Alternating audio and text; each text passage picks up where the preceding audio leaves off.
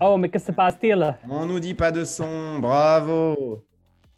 Ah là là, Ah est-ce là que là c'est là bon? là. Est-ce que- c'est bon? Normalement, c'est bon, vous m'entendez. Alors, je disais. euh, C'est bon. Voilà, c'est bon, tout le monde me dit c'est bon. Euh, donc, bienvenue à tous euh, dans ce nouvel épisode du Guet-apens. Comme je le disais, nous allons accueillir d'ici peu Joachim Garraud. Avant cela, nous voulions vous faire une annonce importante euh, qu'on voulait vous faire depuis longtemps. Nous avons lancé notre merch. Euh, donc, ça fait, vous avez été très nombreux à nous en parler. À chaque fois, vous nous demandiez si, euh, quand est-ce qu'on allait lancer le merch, etc. Donc, on a lancé nos premiers modèles euh, qui sont disponibles sur le site à guetapan.com slash boutique. Voilà, vous pouvez y accéder directement. Euh, on va évidemment mettre au fur et à mesure d'autres modèles, euh, peut-être euh, un par mois, tous les deux mois, des nouveaux modèles. Donc n'hésitez pas à aller voir les formats. On en fera un peu la promo à partir de demain. Mais voilà, vous avez la news en avant-première. Parenthèse refermée. Et maintenant, nous allons d'abord accueillir nos deux autres chroniqueurs de, Guet-apens. J'ai nommé Scorch et Alex Waki. Bonjour messieurs. Salut patron. Va salut. Comment vous allez? Super. Très Ouais. bien, très bien. Très heureux de revenir. t-shirt, Magnifique t-shirt, mon Waki, bravo. Mais je me suis, je me suis mis en fonction de l'invité, tu vois. Je, je sais qu'il traîne du côté du, du désert euh, des United States of America et, et tu vois, je voulais lui rendre un peu hommage ce soir. euh. Non, mais c'est beau, c'est beau. Et toi, Fanfan, comment tu vas? Ouais, Dans ta tanière Exactement, ma, ma tanière modulaire, ma tanière euh, de musique. Et euh, ouais, ça va très bien. Et euh, Bon. j'espère que, j'espère que tout le monde va bien dans le chat. Aujourd'hui, un invité donc un peu spécial. Euh, on accueille donc le beau, le magnifique, l'incroyable Joachim Garraud. Wow Tonnerre d'applaudissements. Merci, merci toute l'équipe. Bah, Alors, comment tu vas? Je suis content de, vous, content de vous parler, ça me fait plaisir. Tout va bien. Écoute, euh, Alors, euh, je suis Où est-ce que tu te situes là pour le dire euh, au chat? Alors, je suis euh, à Los Angeles. Je suis dans, dans mon studio. Tu vois, mon studio, ça ressemble à ça. Tu vois. Oh là là. Donc là, je suis euh, voilà, dans mon studio, avec euh, entouré de, de petites machines, comme tu vois. hein, euh, voilà, regarde, tu vois, un peu ça. Tu, tu es notre premier invité multicam et ça, c'est bon. Oui. Ouais, mais parce que tu sais, moi, je suis. J'ai plusieurs casquettes. Là, j'ai mis ma, ma casquette de, de streamer. Donc, euh, oui. Donc, oui, je suis à, je suis à Los Angeles et, euh, et, voilà, je, je, je profite un peu de, de notre euh, terrible période pour les DJ où il y a beaucoup moins de concerts et beaucoup moins de voyages pour euh, bah, faire des voyages plutôt euh, autour de la maison et d'aller voir des, des, des déserts et des choses comme ça avec, avec un, un studio solaire dont on parlera tout à l'heure si tu veux. Tout à fait. Alors, dans le chat, il y en a plein qui te disent bonjour. Salut. Alors, attends, je vais regarder le chat. Chantal, Florent. Salut tout le monde. Je suis très content euh, de voir qu'il y a du monde dans le chat. Euh, salut, hello Joachim la Chantal, salut Chantal. Salut. Voilà. Salut tout le monde, je suis très content. Allez-y, posez vos questions et allez acheter des merch parce qu'ils ont mis en place leur merch et ils ont besoin de gagner du fric. Alors allez-y, allez acheter des Eh, t-shirts. en, en vrai, en vrai, tu sais quoi, Joachim, c'est même pas pour gagner de l'argent, puisqu'on ne fait pas tant d'argent que ça avec cette vente. C'est juste que on nous l'a demandé tellement de fois, parce qu'en fait, on a là, par exemple, j'ai un petit, un petit hoodie avec euh, le logo Guet-apens. On nous l'a demandé tellement de fois que bon, on a dit, allez, euh, on va lancer le, le truc, mais très honnêtement, on se fait pas tant d'argent que ça, donc c'est plus euh, faire plaisir à la communauté. Très bien. Voilà. Euh, Quentin qui nous dit bonsoir Joachim, je voulais te dire grand merci pour ce que tu fais pour les artistes jeunes passionnés de musique. Ouais. Euh, oui, t'as des. On euh, essaye, on essaie de faire bouger, bouger les choses. En tout cas, c'est vrai. ouais. C'est vrai. Alors, c'est vrai que toi, depuis le, le premier confinement, tu, euh, t'es quand même lancé dans, un, dans des streams, un peu, pas tous les jours, mais pas loin, quoi. Alors j'ai fait 54 streams non-stop quotidiens et au bout de 54, euh, 51 streams quotidiens et au bout du 51e j'étais épuisé parce que je faisais un stream de deux heures tous les jours et pour produire ce stream où je mettais des archives quand moi j'étais en studio, j'allais chercher des reportages que je remontais, j'allais montrer un nouveau plugin donc je testais le plugin. J'avais 6 heures de production pour deux heures tous les jours. Je faisais deux heures d'émission plus 6 heures de production pour le lendemain. Donc j'ai fait 51 quotidiennes et puis après j'ai dit bon écoute on va faire un peu, un peu une hebdomadaire. Et puis donc depuis un an, euh, depuis euh, 14 mois, c'est une hebdomadaire, c'est-à-dire que j'ai commencé en mars, euh, en mars euh, 2020 et on voilà, on est en bientôt, en- on est en mai euh, 21, voilà. Et donc maintenant je fais une, une par semaine, ouais, le jeudi. Et donc, dans, dans ces streams, notamment euh, sur le premier confinement, c'est vrai que tu as invité quand même pas mal de, de grosses têtes d'affiches. Euh, Même là, le dernier invité, j'ai vu que c'était Petit Biscuit. Donc, c'est. euh, voilà, Cool. tu invites quand même des gros noms. Ben, j'invite des gens passionnés. C'est pas tellement. Enfin, je veux dire. Alors évidemment, les gens, euh, tu sais, ils se focalisent sur Ah, t'as eu Bob Sinclair, euh, euh, Jean-Michel Jarre, c'est. J'ai quand même fait un zoom où tu as sur le même zoom, c'est Ron, Bob Sinclair, Jean-Michel Jarre, Étienne de Crécy, Mercer, Dimitri from Paris. Enfin, il y a une quinzaine de potes. Et comme, comme on est en transfert, une quinzaine de potes, et pendant deux heures, on a parlé, tiens, c'est super le remise que tu as fait, ouais, machin. Et c'est vrai que les gens retiennent beaucoup cette émission-là, parce que c'est vrai que c'était la première fois qu'ils voyaient autant de non connus dans la musique électronique, toute euh, génération confondue, sur la même page Internet, parler d'un sujet en même temps.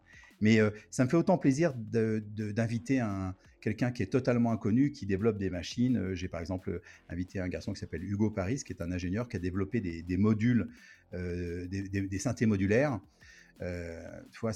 J'invite d'abord des gens passionnés. Après, quel que soit leur niveau de popularité, ça me fait effectivement plaisir d'avoir quelqu'un de très populaire parce que ça génère une plus grosse audience sur les réseaux il faut pas se leurrer, quand tu euh, fais du cross-postage euh, au sein des pages, il vaut mieux avoir un Martin Solveig qui a un million de, personnes sur son Facebook que quelqu'un qui démarre. Mais sincèrement, j'ai pas fait ça pour euh, faire un gain d'audience, mais plutôt pour partager la passion. Et ça se fait à travers des gens passionnés et passionnants, comme vous d'ailleurs, comme, comme Guetapan, la même chose.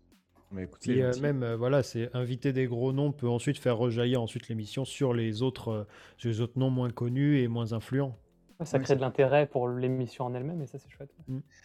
Écoute, le, thème de mon émission tous les jeudis, c'est on partage notre passion de la musique à travers un nouveau plugin, un nouveau son, un nouvel artiste, un festival qui réouvre.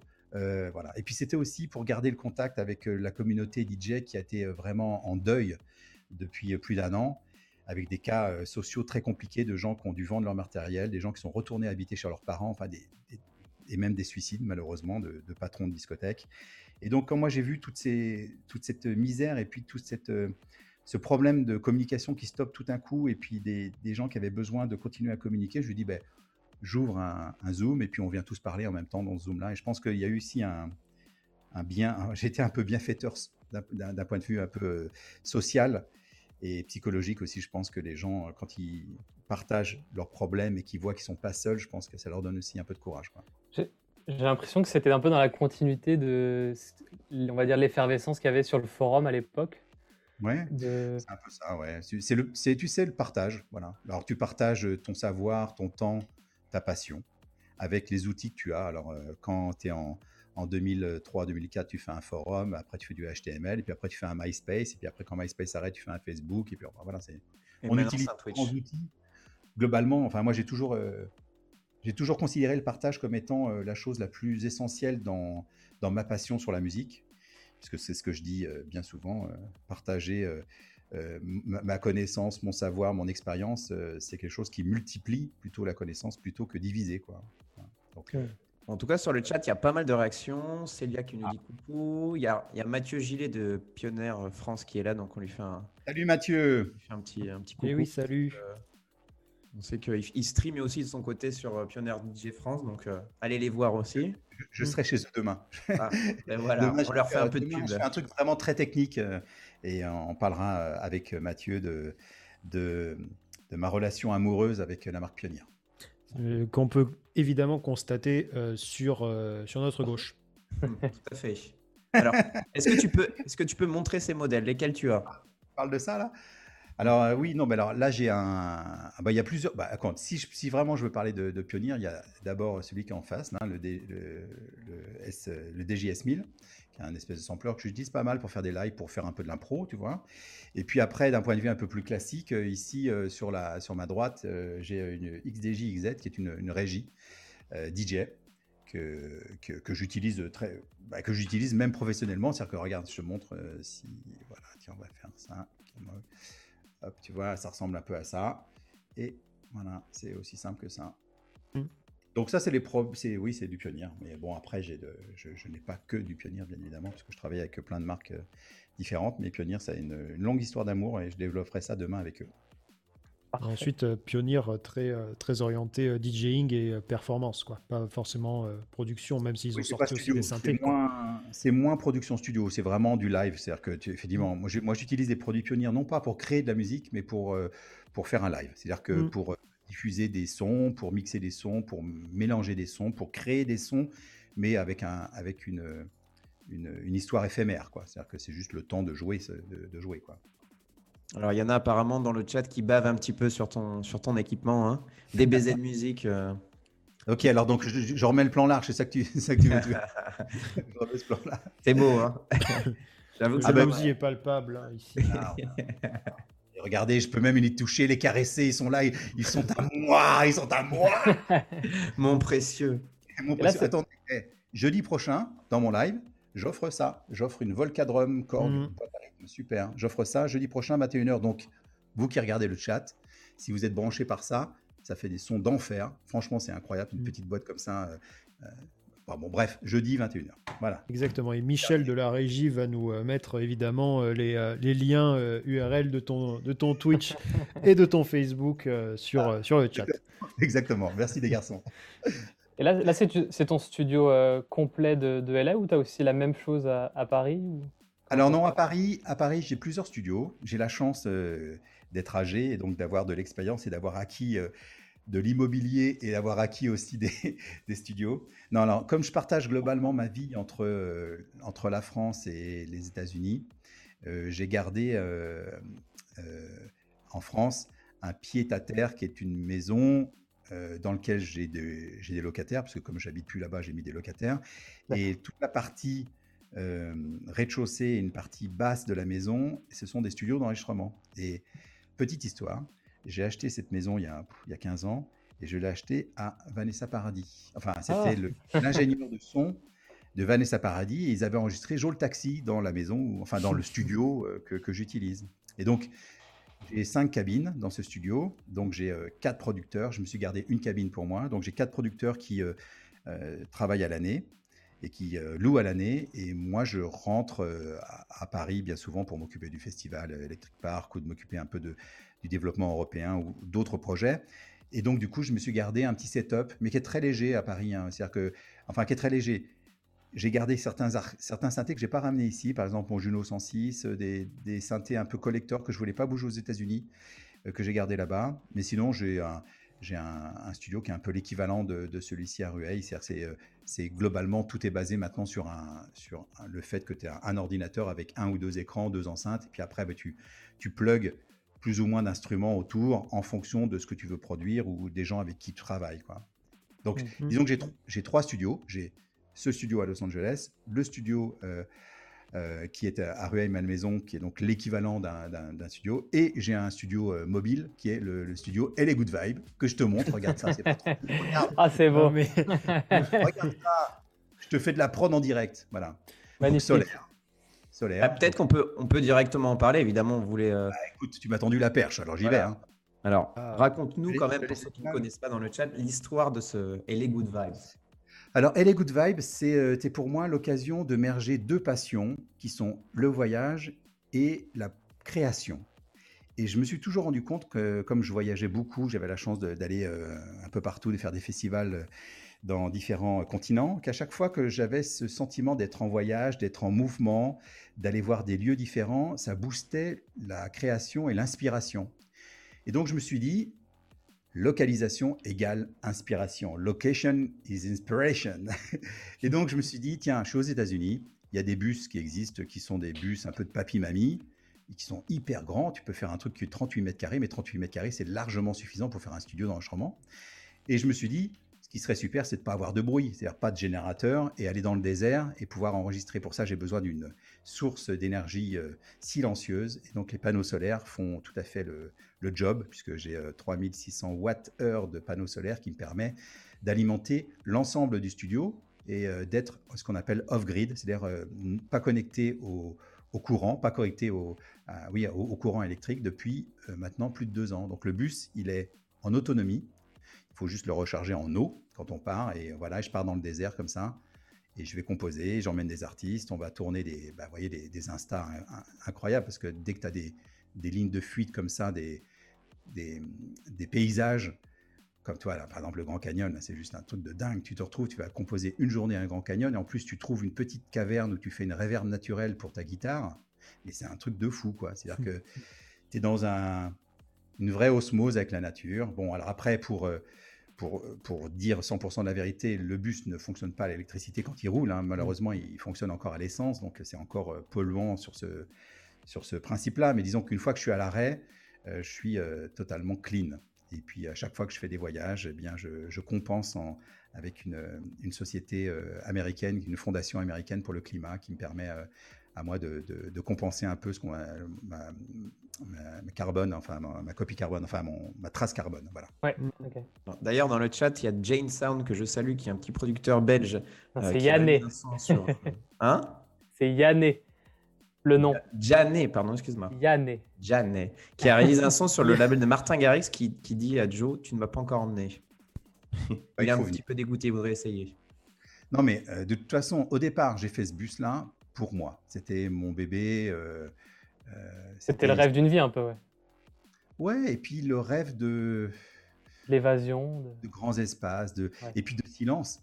Tu veux dire, quand tu es dans des lieux comme ça, tu as d'abord des nuits avec des étoiles incroyables et tu as un pur silence. C'est-à-dire que tu as zéro bruit. Et tu sais que c'est très rare d'être en extérieur et d'avoir zéro bruit, hein, globalement. C'est une- un luxe. Donc je l'ai fait d'abord pour moi.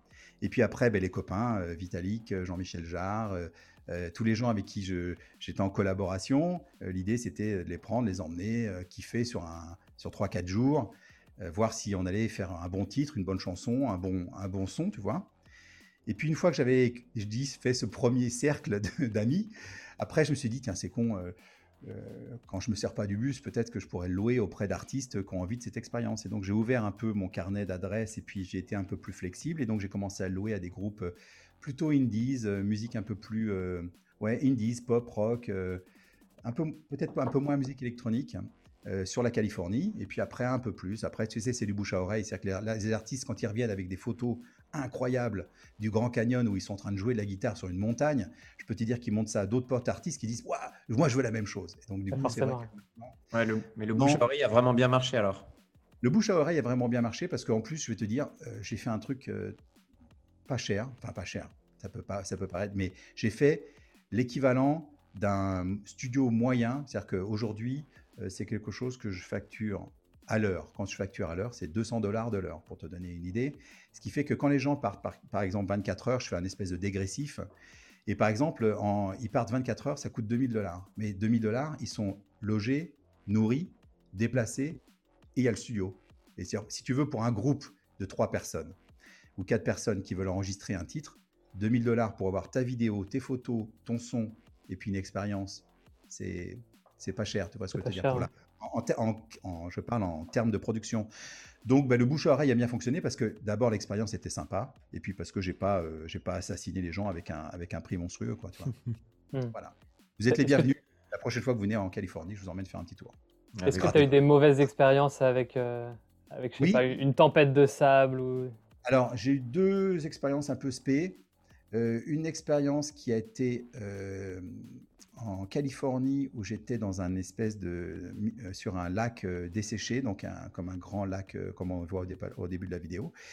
Et il y avait, c'était l'été dernier, et c'était au moment où il y a eu des incendies énormes Ah en ouais. Californie. Et il y a eu un moment, il y a eu un vent qui a ramassé, qui nous a ramené énormément de cendres, et on a eu un ciel tout rouge et on, on- aucune visibilité. Et là, quand je dis aucune visibilité, c'est-à-dire que tu ne voyais pas à, euh, à deux mètres. C'est-à-dire que était comme dans un brouillard de journée et une- un ciel tout rouge du fait des incendies et puis des, de la- et puis tu sais tu avais de la poussière. Donc ça c'était assez compliqué parce que il y avait des gens qui étaient partis en repérage avec un drone. Bon, autant te dire que le drone il a été perdu parce que le drone a été euh, dans bah, d'abord il y a eu des vents hyper forts à un moment. Le drone ils ont essayé de le retrouver. Je crois que le truc s'est scratché. C'était assez compliqué et puis deuxième expérience euh, qui était euh, une expérience quand j'y repense excuse-moi je pars, en, je pars en Arizona. Et en Arizona, il y avait un lieu où je voulais vraiment aller parce que c'est une montagne qui est incroyable. D'ailleurs, je vous montrerai une photo qui est juste dingue. Et je me suis dit, on va aller. je venais juste de finir de poser euh, des panneaux solaires supplémentaires et les batteries. Et je me suis dit, bon, on va le tester. Je vais aller dans la montagne. J'étais avec un pote. Et dis, viens, on- je regarde sur la carte, je regarde sur Google Maps, parce qu'avant, quand même, on regarde bien Google Maps et Google Earth pour savoir si les chemins sont praticables, euh, si tu t'as pas un faux, enfin, si t'as pas un ravin, enfin, tu vois, parce que ce genre de, de véhicule, c'est pas très facile de faire une marche arrière ou de, ou de te retrouver à, à, manœuvrer facilement. Donc je regarde bien la carte, je me dis, c'est bon, on peut aller dans ce chemin, c'est parfait, on y va. On part, on arrive dans la montagne, personne. La nuit commence à tomber, c'est magnifique. On s'engage dans un chemin de terre, on avance, on avance, on avance, on avance. Et à un moment, de la boue, et là, ah, il à flotter, ça race, il se met à pleuvoir, race. Et alors là, on se retrouve sous la boue, pas de réseau. et le, truc se met à, carrément être carrément comme ça. Et j'ai des photos où on voit, donc, on est dans un, dans un océan de boue. Et, mmh. et, je suis obligé donc appeler une dépanneuse le lendemain et appeler une dépanneuse pour sortir un truc qui fait 9 tonnes 5. il faut une bonne dépanneuse. Et le mec, il se foutait de notre gueule. Il disait Alors, vous êtes où? Alors, je lui envoie les coordonnées GPS. Il dit Mais là, non, mais là, c'est pas possible. C'est un chemin. C'est seulement des randonneurs qui sont là-dessus. Je dis Bah oui, c'est peut-être ça le problème. J'ai pris un mauvais chemin. Et donc, du coup, bah, il, le mec, est, enfin bon, bref. Donc, c'était mes deux mauvaises expériences, mais le reste, c'est que du bon. Voilà. Ok. Ça va. Oh, c'est cool. Deux, deux mauvaises ça expériences va. en ans. Et encore, oui. J'en rigole aujourd'hui. C'était pas une... c'était une mauvaise expérience que tu es un peu dans la galère. Mais objectivement, le lendemain, on en rigolait parce que quand on est sorti de la boue, et euh, on s'est dit, mais putain. Mais par contre, la nuit, ah oui, j'ai oublié de dire ça, c'est que la nuit, on était tout seul. Alors là, c'est sûr, on était tout seul, hein, parce que personne dans la boue. Ouais. On était dans la boue, mais on entendait des loups je te jure. Oh. Et, je me rappelle, il y avait mon copain qui disait, il dit, moi, je vais chercher du bois parce qu'il voulait qu'on fasse un feu dehors. Mauvaise idée. Minutes après, il revient, il dit, on va pas faire de feu dehors, on va rester à l'intérieur. je dis, mais pourquoi? Il dit, t'as pas entendu, il y a des loups. Et donc, je dis, bon, d'accord, allez, on reste à l'intérieur. Voilà, c'est ouais. Et euh, du coup, ouais, dans, dans, tous tes, euh, dans tous les clients que, tout, euh, que, que les Good Vibes t'a ramené, est-ce que tu peux nous dire un peu qui, qui tu as, qui tu Alors, as amené, par exemple? j'ai pas le droit. pour des ouais. histoires de confidentialité. Après, t'en en as posté certains. Alors peut-être j'ai posté certains où eux ont... Peut-être que j'ai gaffé. non, non, non, mais euh, tous ceux qui ont été postés, euh, j'avais le droit. Les, euh, disons, bon, pourquoi les gens, euh, on signe un, ce qu'on appelle un NDA quand ils viennent à bord? C'est que mm -hmm. globalement, euh, les gens font un peu ce qu'ils veulent. C'est-à-dire que ils, ils, veulent, euh, ils veulent fumer de la weed euh, au milieu du désert, ils peuvent. Alors, ils se font des photos entre eux, ils n'ont pas envie que ça soit publié, ou ils n'ont ouais. pas envie plus que de savoir qu'ils ont utilisé ce truc-là pour. Euh... Enfin, bref, donc, donc il y a une, une, espèce de confidentialité avec les artistes. Donc, euh, certains qui ont été postés, je ne sais pas lesquels ont été postés. Donc, euh, je sais qu'il y a Yard of Blonde, qui est un groupe indies avec qui je travaille pas mal mais qui sont pas du tout connus en, pas du tout connus en France et pourtant sont des, un couple franco-américain donc ils parlent pas mal français. Mais sinon dans les artistes euh, connus connus ben non je, je... on, on t'en montrera un tout à l'heure qu'on a préparé. Ah, ok bah tu me diras si voilà je te dirai mais si ça dans tous ceux qui l'ont loué ils te l'ont jamais ravagé euh, ils ont quand même non, alors, que... non parce que euh, justement les gens à qui je loue euh, j'ai une relation de confiance quand même avec eux c'est des copains de copains de copains ou alors euh, il y a je suis souvent à bord, si tu veux, parce que globalement, gérer la partie électrique solaire, j'ai pas envie de louer un truc que les mecs partent dans la vallée de la mort et qui m'appellent en disant Hey Joachim, on n'a plus de batterie, on est à sec, comment on fait? Tu vois, Parce mmh. que là. Donc, comme c'est un peu euh, fragile, oui, c'est fragile comme enfin, c'est fragile parce que c'est un truc que j'ai conçu à la main et puis que je, je connais très très bien chaque centimètre carré de, de ce bus. Et donc, je pense qu'il y a deux personnes, il y a Charles et, et, moi qui connaissons vraiment bien ce bus, où on a vraiment travaillé comme des fous pour le, pour la, pour le mettre en, en service. Donc, c'est mieux qu'on soit à bord, qu'un des deux soit à bord au moins. Euh, voilà, si besoin. Est. Oui, mais tu avais posté de toute façon l'intégralité de la conception du bus. Ah, oui, oui j'ai un, un, film très intéressant, allez voir sur ma chaîne YouTube. C'est un film qui fait euh, 39 minutes et qui montre 8 mois de transformation euh, entre le studio quand je l'ai acheté, je vais, vais retrouver une photo, tu vois, euh, quand je l'ai acheté et le, résultat final. Et c'est vrai que ça, ça, montre bien euh, le, chemin parcouru. Quoi. Tu regardes, tiens, je vous montre ça. regarde là. Euh, je, te, montre ça.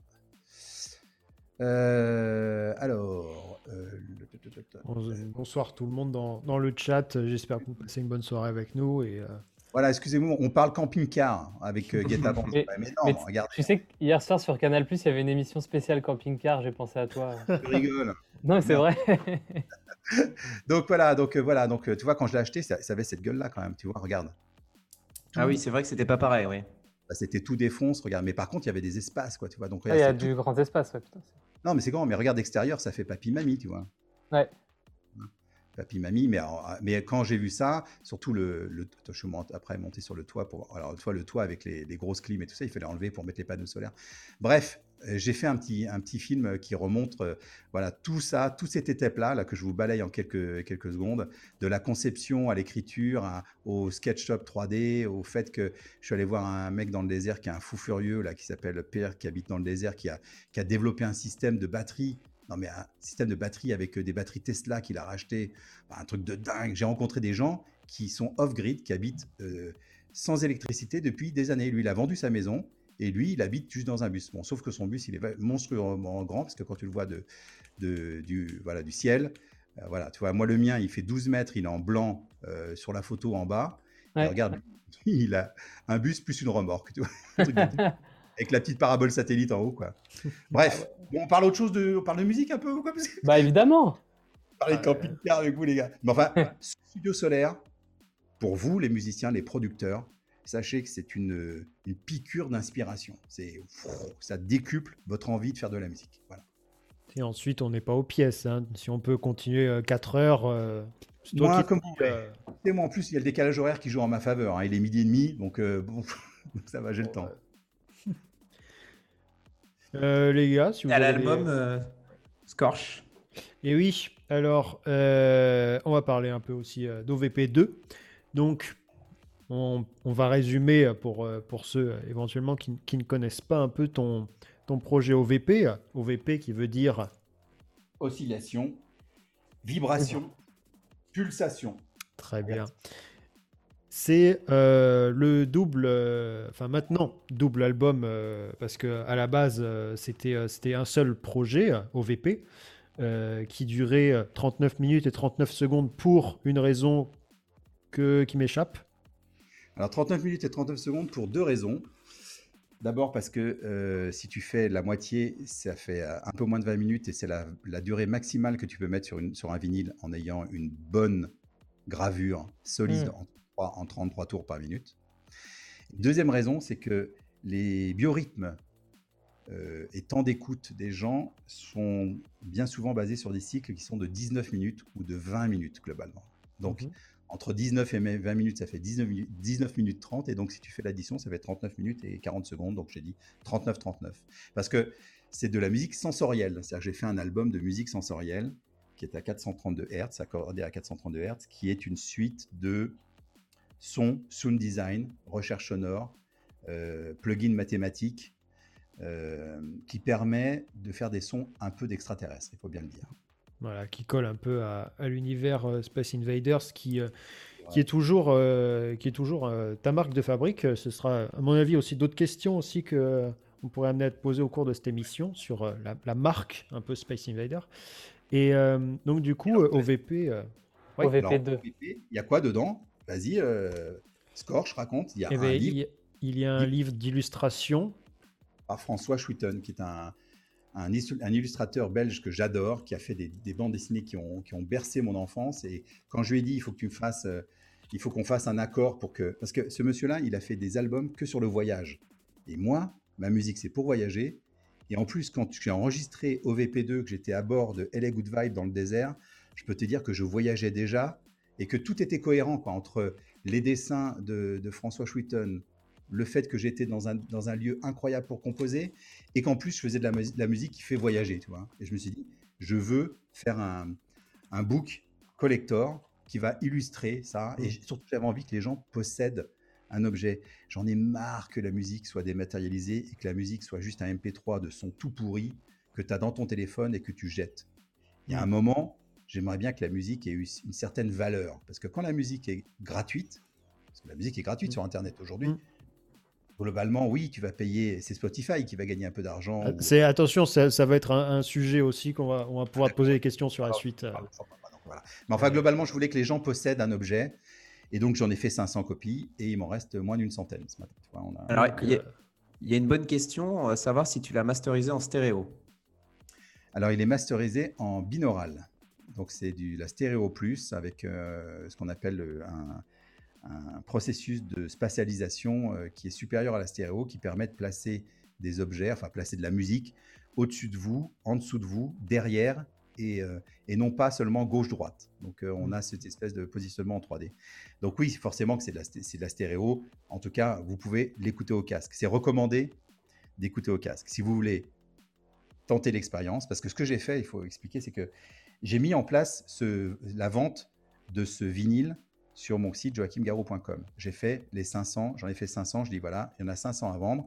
Pour chaque personne qui commande, vous mettez votre nom et vous aurez votre nom imprimé sur le livret avec votre numéro. C'est-à-dire que vous êtes numéro 63, vous choisissez votre numéro, vous mettez votre nom, vous recevez ça. Mais comme j'ai 12 semaines de fabrication, parce qu'entre le livret, le vinyle, le, tout- ce qui est euh, l'assemblage, le, le- pour faire un vrai, un vrai truc vraiment super beau, ça demande entre 9 et 12 semaines. Je voulais pas que les gens commandent un truc et attendent 12 semaines. Donc, ce que j'ai fait, c'est que toutes les personnes qui ont commandé le vinyle sur joachimgarou.com ont pu télécharger le fichier source. Le fichier source, c'est pas un fichier MP3, c'est un fichier WAV qui est en 96 kHz, 96 kHz 24 bits, donc qui est très lourd, qui est un fichier qui fait 1 giga à peu près. Mais ça vous permet de patienter en attendant d'avoir le vinyle. Vous pouvez écouter ça, et c'est une écoute qui est bien évidemment recommandée au casque parce que c'est un mixage binaural. De toute façon, Ok, maintenant, voilà. ça se fait énormément d'acheter un album. euh, Enfin, il y a beaucoup d'albums euh, di- digitaux qui sont également vendus en physique. C'est-à-dire que quand Voilà. tu l'achètes, tu as l'album digital en attendant de recevoir l'album Voilà. physique. C'est exactement ça. Je voulais faire ça. Et la différence avec certains artistes, parce que je suis allé plus loin dans le concept, c'est que OVP, OVP 2, celui-là, n'est pas trouvable sur les plateformes de streaming. Mhm. C'est-à-dire que j'ai refusé d'aller le vendre à Spotify, enfin à Spotify, iTunes, tout ça. Je me suis dit, tant pis, je fais une œuvre pour 500 personnes, qui sont les 500 personnes qui, ont le- qui auront le vinyle et le digital. That's it. Ouais, ça, puis- c'est- c'est rare comme démarche. hein. oui, mais est-ce qu'il vaut mieux pas s'adresser à 500 passionnés qui vont adorer le, le voyage plutôt que de, d'essayer d'ouvrir les vannes pour gagner quoi? Pour gagner des, cent- des centimes par, par download. Parce que Mhm. sans rentrer Mais- dans, dans le. Est-ce que, euh, avec, avec ce- est-ce que tu te coupes pas quand même d'une certaine euh, tranche de, te- de tes fans qui veut quand même écouter l'album sans forcément dépenser énormément d'argent euh? 39 euros. Tu dépenses 39 euros et tu as, un double album vinyle et un livret collector et tu as le fichier digital. Si tu n'as pas 39 euros, je sais que c'est peut-être cher hein, pour certaines personnes, je comprends tout à fait, et je me coupe peut-être, mais je peux te dire que quand euh, on a mis en vente là, il y a deux semaines, ça a été la folie tout de suite. Donc, je- j'ai pas. Tant pis, je préfère faire un objet un peu, un peu co- collector. Quand on dit collector, c'est qu'il y en a très peu. Voilà. Mhm. On précise aussi que euh, c'est, à ma connaissance, le, euh, le seul album que tu aies fait de cette sorte-là. Tous les autres morceaux, tu les as publiés sur. Quand ils sont très orientés club et tout ça, tu aucun mal à les publier quand même sur Beatport, Spotify et tout ça. Parce que là, ça, ça se, ça se justifie bien aussi par, la, par le côté éditorial de, de- de cet album De l'objet, ouais. euh, et le, le contenu musical, quoi, qui est quand même très perché. Quoi. Globalement, c'est de, la, Ouais. c'est de la musique, c'est de la recherche sonore. quoi. C'est-à-dire que tu as un moment, tu n'as que des fréquences très spécifiques qui se baladent gauche-droite, et puis après, tu as une espèce d'explosion, puis après, ça repart sur une, une nappe qui se détune. Mais tout ça, je l'ai composé euh, en, aj- en, en ajustant un peu tous les synthés que, que j'ai euh, bah, au- autour de moi. Euh, euh, ici, je les ai tous ajustés à 432 Hz, c'est-à-dire que je me suis, j'ai mis mon La à 432 au lieu de 440 pour avoir être le plus proche de ce que j'appelle moi le La naturel, qui est la fréquence qui, euh, qui je trouve fait du bien. Voilà. Mm. En tout cas, quand tout- vous écoutez ce morceau, vous allez voir, c'est pas mal. Il y, a, il y a toute une science derrière le euh, 440 versus Alors, c'est pas une 432. science exacte. hein, Je, je Oui. préfère te dire c'est très contradictoire. Il y, a du- il y a des contradicteurs énormes sur ça. C'est-à-dire Mm. qu'il y a des gens qui disent euh, bullshit, c'est de la merde, 432, 440, on n'entend pas la différence. Moi, je suis désolé. Quand j'entends euh, un morceau qui est, qui est accordé à 432 ou à 440, je n'ai pas la même sensation. Hmm. C'est stupide de dire ça, mais j'ai pas la même sensation. Je, ça, ça résonne différemment pour moi. Alors peut-être que je suis un extraterrestre, mais je pense qu'il y a pas mal de gens qui Probablement. Et euh, on invite tout le monde un peu à se ren- juste à se renseigner sur, euh, sur Ah, la différence entre les deux. C'est euh, intéressant tout le débat qu'il y a autour. Et Et, dernière euh, chose, ouais. Excuse-moi, puis après je, je vous interromps plus. Euh, quand j'ai conçu cet album-là, c'est un morceau de 39 minutes et 39 secondes. Et c'est ce que j'expliquais tout à l'heure, cette histoire de biorhythme. Et quand, euh, par exemple, euh, il y a des gens, là j'ai eu des, des journalistes qui m'ont proposé de faire la promo de ça, de cet album. Et il me dit, on peut passer des extraits? J'ai dit, non, non, vous passez pas d'extraits, il faut le passer en entier. Mm. Parce que je ne veux pas faire des extraits de cette œuvre-là. Mhm. Il m'a dit, on ne peut pas passer 39 minutes, 39 secondes aujourd'hui euh, à la radio et tout ça. Je dis, ben, je comprends, mais bah, alors tant pis, on fera pas la promotion sur ce type de support. Parce que j'engage les gens, alors qu'aujourd'hui, on est dans une, on est dans une, dans une vie de dingue où les gens sur Insta vont zapper toutes les deux secondes. C'est-à-dire que je voyais mon fils, là, mon dernier fils qui a, 17 ans, il est sur Insta, il regarde, et puis je regardais un peu comment, comment il agissait. Donc il regarde un mec qui est en train de traverser le Grand Canyon en vélo sur un câble, il le regarde, il dit Ah ouais, ok, next. C'est-à-dire qu'en deux secondes, c'est plus du tout. une idée. C'est fini. Dans, deux secondes, il va pas du tout s'émerveiller. Il va voir un truc, un mec, un mec qui saute en parachute. Ok, sans parachute. Ok, super. Et si tu veux, le mec là pour traverser le canyon en, vélo sur un câble, il a peut-être mis 15 ans à s'entraîner, tu vois. Donc 15 mmh. ans versus deux secondes. Et donc c'est pourquoi je parle de ça, c'est la relation avec le temps. Aujourd'hui, moi je dis aux gens, OVP2, ça s'écoute 39 minutes et 39 secondes, sans téléphone, sans être dérangé. Est-ce que vous avez le temps dans la journée d'avoir 40 minutes pour vous? Alors c'est vrai que c'est un luxe, mais voilà. Bref, c'est plus apprécier les choses pleinement, quoi. Ouais, en, entier. En entier. Euh, après, il y a des trucs qui sont super qui durent 5 secondes. Hein. Moi, j'ai fait beaucoup de jingles pour les radios. Ça faisait 3 secondes, 4 secondes. Tu, mets, tu travaillais 2 jours pour 5 secondes, hein, c'est vrai. Mais là, OVP2, après, euh, c'est difficile pour moi de dire que c'est une œuvre, mais en tout cas, c'est une, une, pièce de musique qui fait 39 minutes ou 39 secondes, qui a un vrai sens. C'est difficile d'écouter au milieu. J'ai pas fait d'index. Pour moi, c'est un seul bloc. Quoi, tu vois. De toute façon, c'est ensuite à, j'allais dire entre guillemets, l'histoire à dire si, que c'est une œuvre ou pas. Tu vois, c'est, euh, On verra, écoute, on verra. En tout cas, les retours que j'ai sont super. Les gens, moi, j'ai reçu des messages euh, qui m'ont vraiment fait plaisir de gens. Il y a, je pense à une personne qui habite dans l'Est de la France qui m'a dit que son fils souffrait de, d'autisme Asperger et qu'il avait, euh, il était, son fils n'arrivait pas à écouter euh, trois, deux minutes de musique non-stop et là il avait écouté 39 minutes et c'est la première fois que son fils de 17 ans euh, avait mmh. écouté non-stop au casque quelque chose. Bon voilà, après, bon, ça. je ne dis pas, je suis pas médecin, je suis pas docteur, je suis pas scientifique, dis juste que moi je suis musicien et j'aime partager en tout cas certaines émotions à travers la musique et quand les gens sont touchés comme moi j'étais touché quand j'ai composé, c'est génial. Et du coup, il n'y a, pas du tout de BPM, il n'y a pas du tout de rythme dans ce.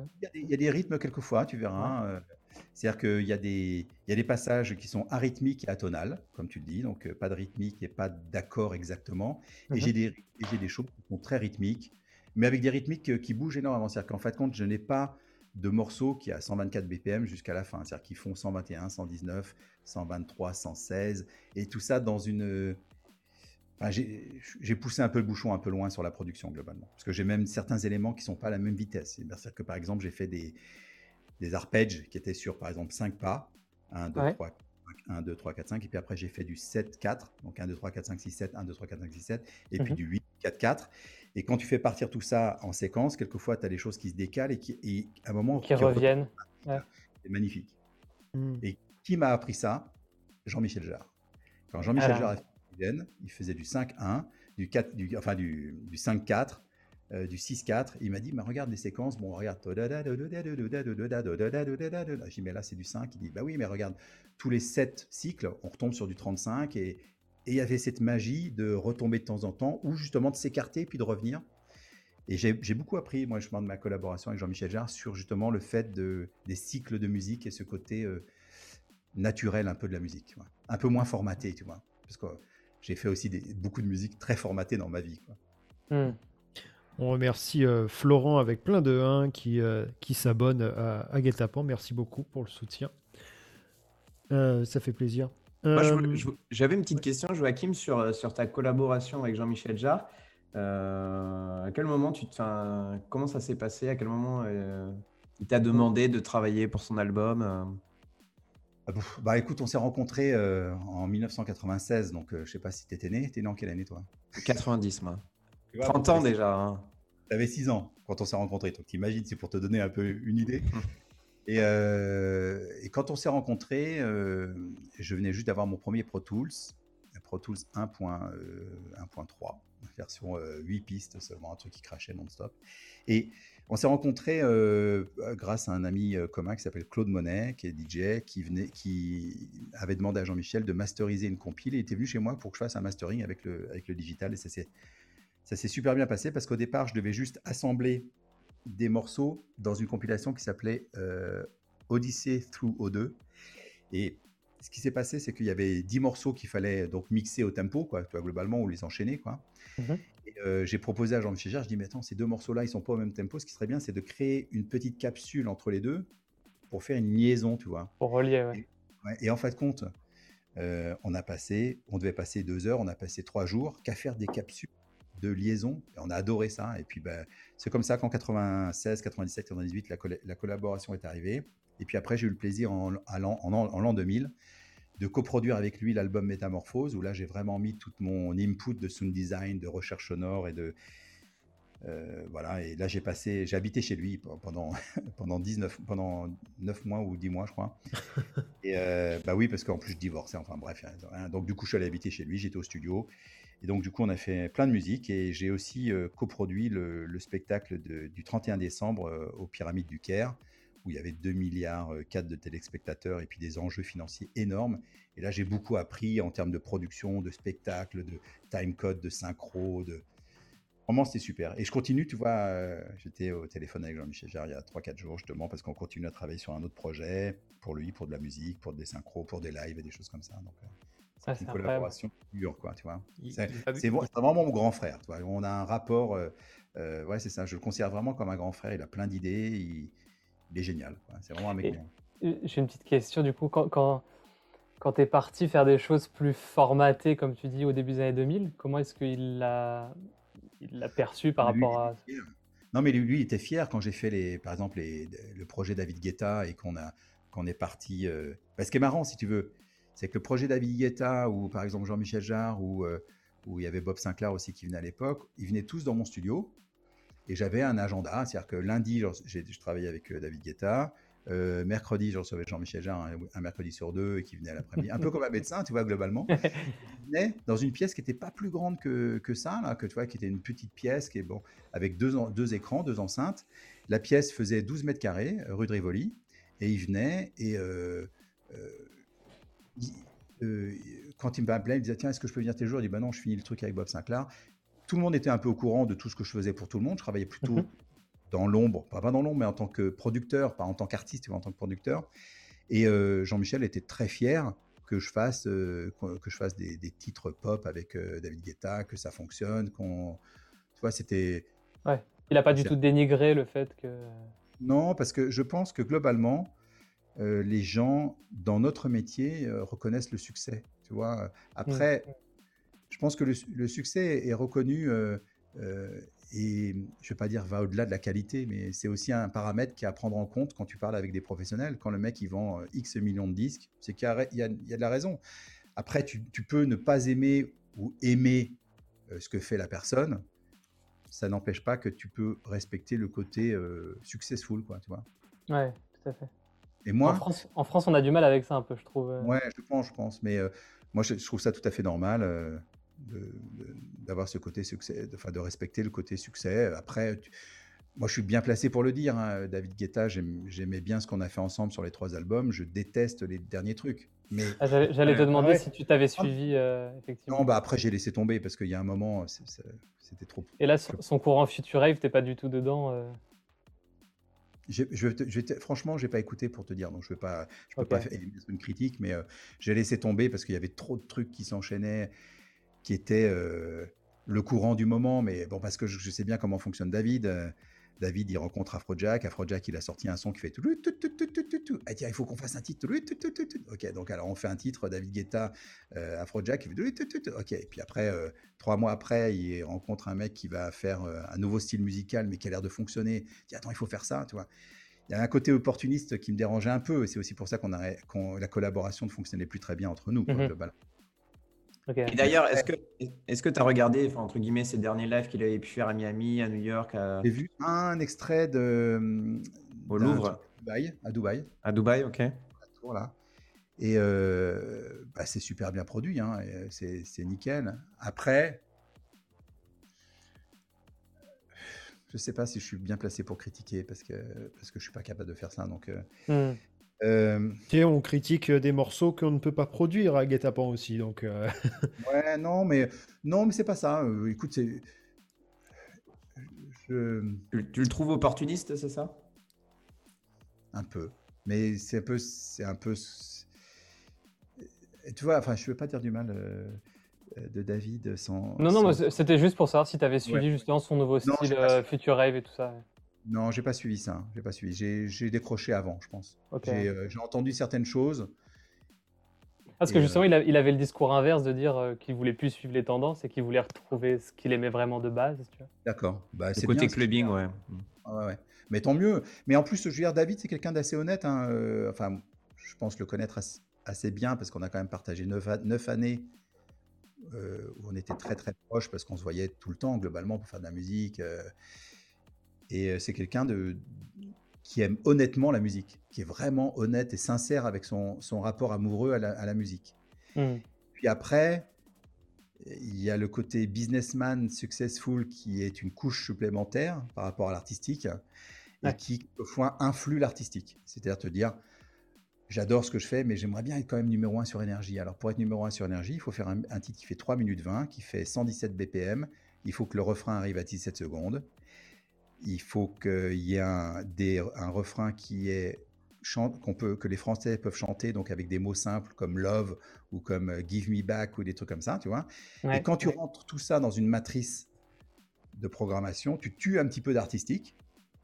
Alors, mais par contre, tu augmentes tes chances de succès. Mais après, c'est une histoire de, de où est-ce que tu mets ton slider, la balance, tu vois. Hmm. Après, moi, il y a des fois, je fais des, des- des- des projets comme euh, OVP. OVP, il y a zéro concession. Il n'y a aucun slider qui va dans le côté. ça peut passer à la radio, mais j'en suis hyper fier. Et à côté de ça, euh, quand je fais Love Don't Let Me Go ou Love Is Gone ou euh, The World Is Mine avec David Guetta, j'applique des règles mathématiques, des règles de, de production qui euh, font que bah, le titre a plus de chances de séduire des gens. Voilà. Hmm. Et d'ailleurs, moi, le, plaisir de produire reste le même, en fait. Le fait d'être devant ces machines et de. Pour moi, tu parles en Ouais, tant que producteur? Euh, Oui, jusqu'à jusqu'à une certaine limite, c'est ça que je te dis. Moi, j'ai quand même besoin d'avoir une certaine liberté de, de de production. création, ouais. Ouais, et quand tu as trop de, De trop code, de cases.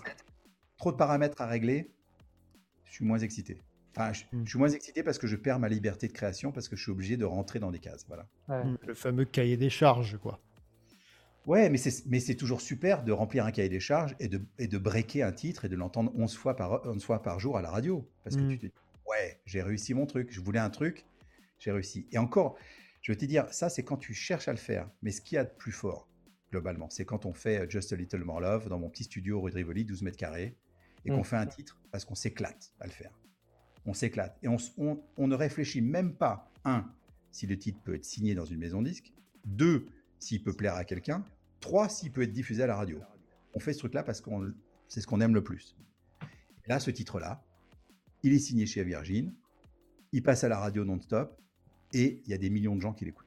Et là, tu te dis, ouais, là, tu as une vraie, t'as un vrai, euh, une vraie satisfaction de te dire que tu as fait zéro concession et tu as touché plein de monde. Voilà. Ouais, et, en- et encore aujourd'hui, ça reste un des titres euh, majeurs Ouais. de, de la disco de Guetta. Quoi. Et d'a- et d'ailleurs, j'ai une, question si en gros, euh, après par exemple cet album ou dans les mois à venir, tu voulais aussi revenir à- un petit peu à certaines, euh, certains titres un peu plus club, un peu plus euh, accessibles au grand public. euh? Mais, euh, ben, tu parles euh, en ce moment ou euh, dans cette oui, période? ou dans les. Est-ce que, est-ce que toi, tu as encore envie de produire ce genre de, de titres? Ah non, mais alors, alors, tu tombes très bien. Je viens de finir un album avec Chris Willis, qui est le chanteur sur lequel j'ai fait plein de titres pour le projet David Guetta. Et on s'est retrouvés en début de confinement à New York, tous les deux. Et Chris Willis me dit Tu te rappelles, Joachim? Il y a 20 ans, on faisait Just a Little More Love, jour pour jour. On pourrait fêter ça à 20 ans quand même. Appelle David, on va se refaire un truc à trois. J'ai dit Écoute, je pense franchement que David est dans d'autres sphères et que ça va être compliqué. Je vais envoyer un message. Bon, j'ai envoyé un message, j'ai pas eu la réponse escomptée. Donc j'ai dit à Chris Willis, j'ai dit, écoute, faisons un truc tous les deux déjà. Et puis après, on verra comment, comment si la, vie euh, nous permet de, de- passer en trio plutôt qu'en duo, tu vois.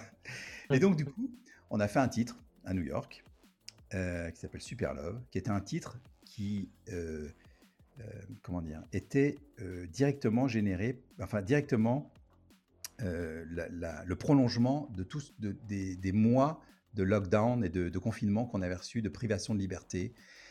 Quand on regardait un peu notre monde, et ce qu'on avait connu 20 ans auparavant avec Just a Little More Love, qui était un message d'amour, d'espoir, de, réunification de plein de clubbers, que tu sois blanc, black, euh, que euh, ça, réunissait plein de courants musicaux, aussi l'électro avec la gospel, avec le gospel. Quand on a vu tout ce qu'on a connu grâce à cette, euh, cette grande liberté, et puis 20 ans après de voir que les gens pouvaient plus sortir, que moi j'avais reçu des messages de la préfecture qui me disaient vous n'avez pas le droit de faire danser les gens. Quand j'ai reçu ça, je me suis dit mais dans quel monde on est, tu vois? Ça m'a donc toute cette frustration qu'on a eue avec Chris Willis, ça, ça, ça a donné lieu à huit titres qui sont des titres ultra positifs, qui sont des titres de, euh, de renaissance, de rebirth, de ultra, euh, ultra positifs. Ouais. Et ces titres-là, bah, ces huit titres-là sont très pop. C'est des chansons, c'est la, c'est la, la, chanson, c'est des, des, titres que j'ai eu le grand plaisir de produire en plus avec une personne que j'ai découverte via euh, mes live streams qui s'appelle euh, Léo Ben Salem, que je remercie, un garçon euh, très talentueux qui fait de la musique chez sa maman dans sa chambre, tu vois, et qui du jour au lendemain va se retrouver à produire un album qu'on va sortir dès que la situation ira mieux, parce que j'ai pas envie de sortir un album maintenant. On commence à avoir des bonnes nouvelles, hein, c'est-à-dire que les, clubs vont peut-être réouvrir un petit peu progressivement tout ça. Quand, les, quand on va avoir le, la vraie réouverture des festivals, qu'on va pouvoir, je pense que on va sortir cet album qui est un album 100% positif, avec que des messages happy, avec de la musique happy, très funky, très, très pop music. Donc oui, ça m'arrive de, de, produire. Excuse-moi pour cette longue réponse, mais c'est, ça t'explique un peu tout le cheminement. Pourquoi je peux faire un OVP qui est très euh, P et en même temps un album Chris Willis de chansons. Voilà. Tu sais, on a, on a le temps ici, hein. on n'est pas, on n'est pas à la fin. Hein. C'est la maison. Pas de problème, j'ai le temps aussi. Hein. C'est, je pas, pas que les gens s'ennuient, quoi. Qu'est-ce oh, mais ils ont pas l'air. il y en a, il y en a un, c'est DJ Destix, je pense que ça se dit comme ça, euh, qui demande si tu es pieds nus. Alors voilà, je, je, ne vais pas, je ne vais pas vous mentir. Regardez, voilà, je suis pieds nus. c'est ça vivre à LA. Hein. regardez, regardez. De... une question de ventilation. C'est beau, c'est beau. Bah écoute, euh, il fait beau, hein. Il fait super beau. Alors, je voudrais juste passer un petit message euh, rapidement, euh, un peu triste. On vient d'apprendre le décès de Pierce Fulton. Alors, je ne sais pas si tu connais, c'est un producteur américain qui a, qui est hyper talentueux. Voilà, son décès vient d'être annoncé à 28 Pierce Fulton, c'est ça? Pierce Fulton. Ah, je ne connais pas le nom. Euh, très talentueux. Il a notamment collaboré avec Martin Garrix. Il a fait des, super titres et tout. Donc voilà, petit hommage à lui. on vient d'apprendre sa mort. Et B? Euh, on va peut-être passer à, l'actu festival, euh, qui peut être important pour toi aussi. Euh, pour ceux dans le chat qui ne, qui ne connaissent pas, tu, es, tu gères le festival Electric Park, qui avant s'appelait Inox Park. Comment ça se passe en ce moment? Quelles sont les news que tu peux nous donner Voilà. Il avait déjà préparé là. un peu. Je remercie Juliette de, à Floride qui m'a envoyé le, petit message tout à l'heure. Euh, bah voilà, écoute, comment on prépare le truc? Alors, si tu sais que c'est une bonne question. Electric Park, c'est ouais, bah, c'est mon bébé depuis 2010. Euh, La première édition a eu en 2010. Et ça s'appelait Inox Park à l'époque. Euh, alors, la question, c'est comment on gère en ce moment? Ben, C'est un peu compliqué, hein, comme tu l'as compris, euh, compris. On ne sait pas on a des bons espoirs quand même. Enfin, déjà, un, on est sûr, on va faire le festival le 4 et 5 septembre. Ça, c'est certain. Après, donc, je t'ai montré quelques artistes qu'on a confirmés. On a plein de gens qui, nous suivent, qui viennent. Je pense qu'on va faire une très belle fête. Maintenant, est-ce que ça va être pour 5000 personnes, 7500 personnes, 10 000 personnes, 15 000 personnes, 20 000 personnes dans la même journée Je suis incapable de, le dire parce qu'aujourd'hui, personne ne le sait. On a une réunion ministérielle euh, mi-mai qui va nous donner un peu plus de retour sur le nombre de personnes possibles dans un festival debout. Quand je dis debout, c'est parce que tu te rappelles, il y a une petite blague il y a quelques temps mm. de, de, de, notre ministre qui nous, dit, qui nous, proposait qu'on fasse des festivals de musique électronique en chaise, en, assis, tout le monde assis. ce qui était bien évidemment. Euh, qui prouvait que ouais. mais venu dans, une, dans, dans, dans ce genre d'événement, évidemment. Et euh, donc, du coup, euh, on aura des réponses bientôt. Mais ce dont on est sûr, un, euh, on fait un festival le 4 et 5 septembre. Deux, on a plein d'artistes sympas qui viennent faire la fête avec nous. Et puis trois, ben, on verra le nombre maximum qu'on peut accueillir. Et il y a de grandes chances qu'on soit avec un pass sanitaire qui soit le fait de scanner un QR code sur un, sur un téléphone portable qui prouve que, un, soit vous êtes vacciné, soit vous avez, vous avez passé un, test PCR il y, a, moins de X heures, 48 heures ou un truc comme ça. Hmm. Voilà un peu ce que je peux te dire. Après, c'est sous réserve de modification euh, de, de la situation parce qu'on dépend d'un on dépend de, comment dire, j'allais dire de force extérieure. On dépend d'un gouvernement qui décide de, ce qu'il faut pour, euh, pour les gens, quoi. Donc on applique euh, parce qu'on peut pas être hors la, on peut pas être hors la loi et, et voilà faire monter des rêves partis euh, comme quand j'étais jeune. Eh ben, on a fait. D'ailleurs, on, en parlait en haut. C'est vrai que toi qui habites à Los Angeles, ça commence doucement mais sûrement à réouvrir aux US. Las Vegas a ouvert un petit peu sur les rooftops, les pool parties. Euh, mais avec euh, quelque chose qui est assez spécifique aux États-Unis, c'est que euh, comme l'organisateur, le, promoteur privatise le club, le club et fait sa promotion et fait venir ses clients, il est, on est dans un lieu privé et donc dans un lieu privé, tu peux exiger que les gens portent tous des nœuds papillons ou tu peux exiger que les gens soient tous vaccinés. Donc, une des conditions pour accéder au fait, enfin à la partie, au fait que tu puisses t'éclater, c'est d'être vacciné, de prouver une, de, ta, vaccination. Donc on est un peu dans un pass sanitaire déjà, c'est un petit peu le cas. Et je ne savais pas qui faisait ça. J'ai vu que Miami avait réouvert le livre. Euh, euh, et donc, euh, pareil, les gens ne sont pas masqués. après, je ne connais pas les conditions d'accès au livre. Est-ce que tout le monde peut rentrer? Est-ce qu'il fallait rentrer? Il fallait montrer un pass sanitaire? Je ne suis pas au courant. Alors, il y a... la Floride. Je sais pas il y a une question dans le chat d'IJB qui, de, qui demande ça parlait de vendredi, samedi et dimanche à un moment pour le festival. Oui, c'est toujours le cas. Euh, vendredi, samedi, dimanche, peut-être. Euh, je préfère te dire samedi, dimanche, sûr. Et vendredi, samedi, dimanche, peut-être. C'est un peu encore incertain, ça dépend. Bah, pour être clair, si demain, le gouvernement nous dit, bon, ok, pour euh, les gens, ils seront debout, ils ont besoin d'avoir un pass sanitaire, mais vous faites maximum 5000 par jour.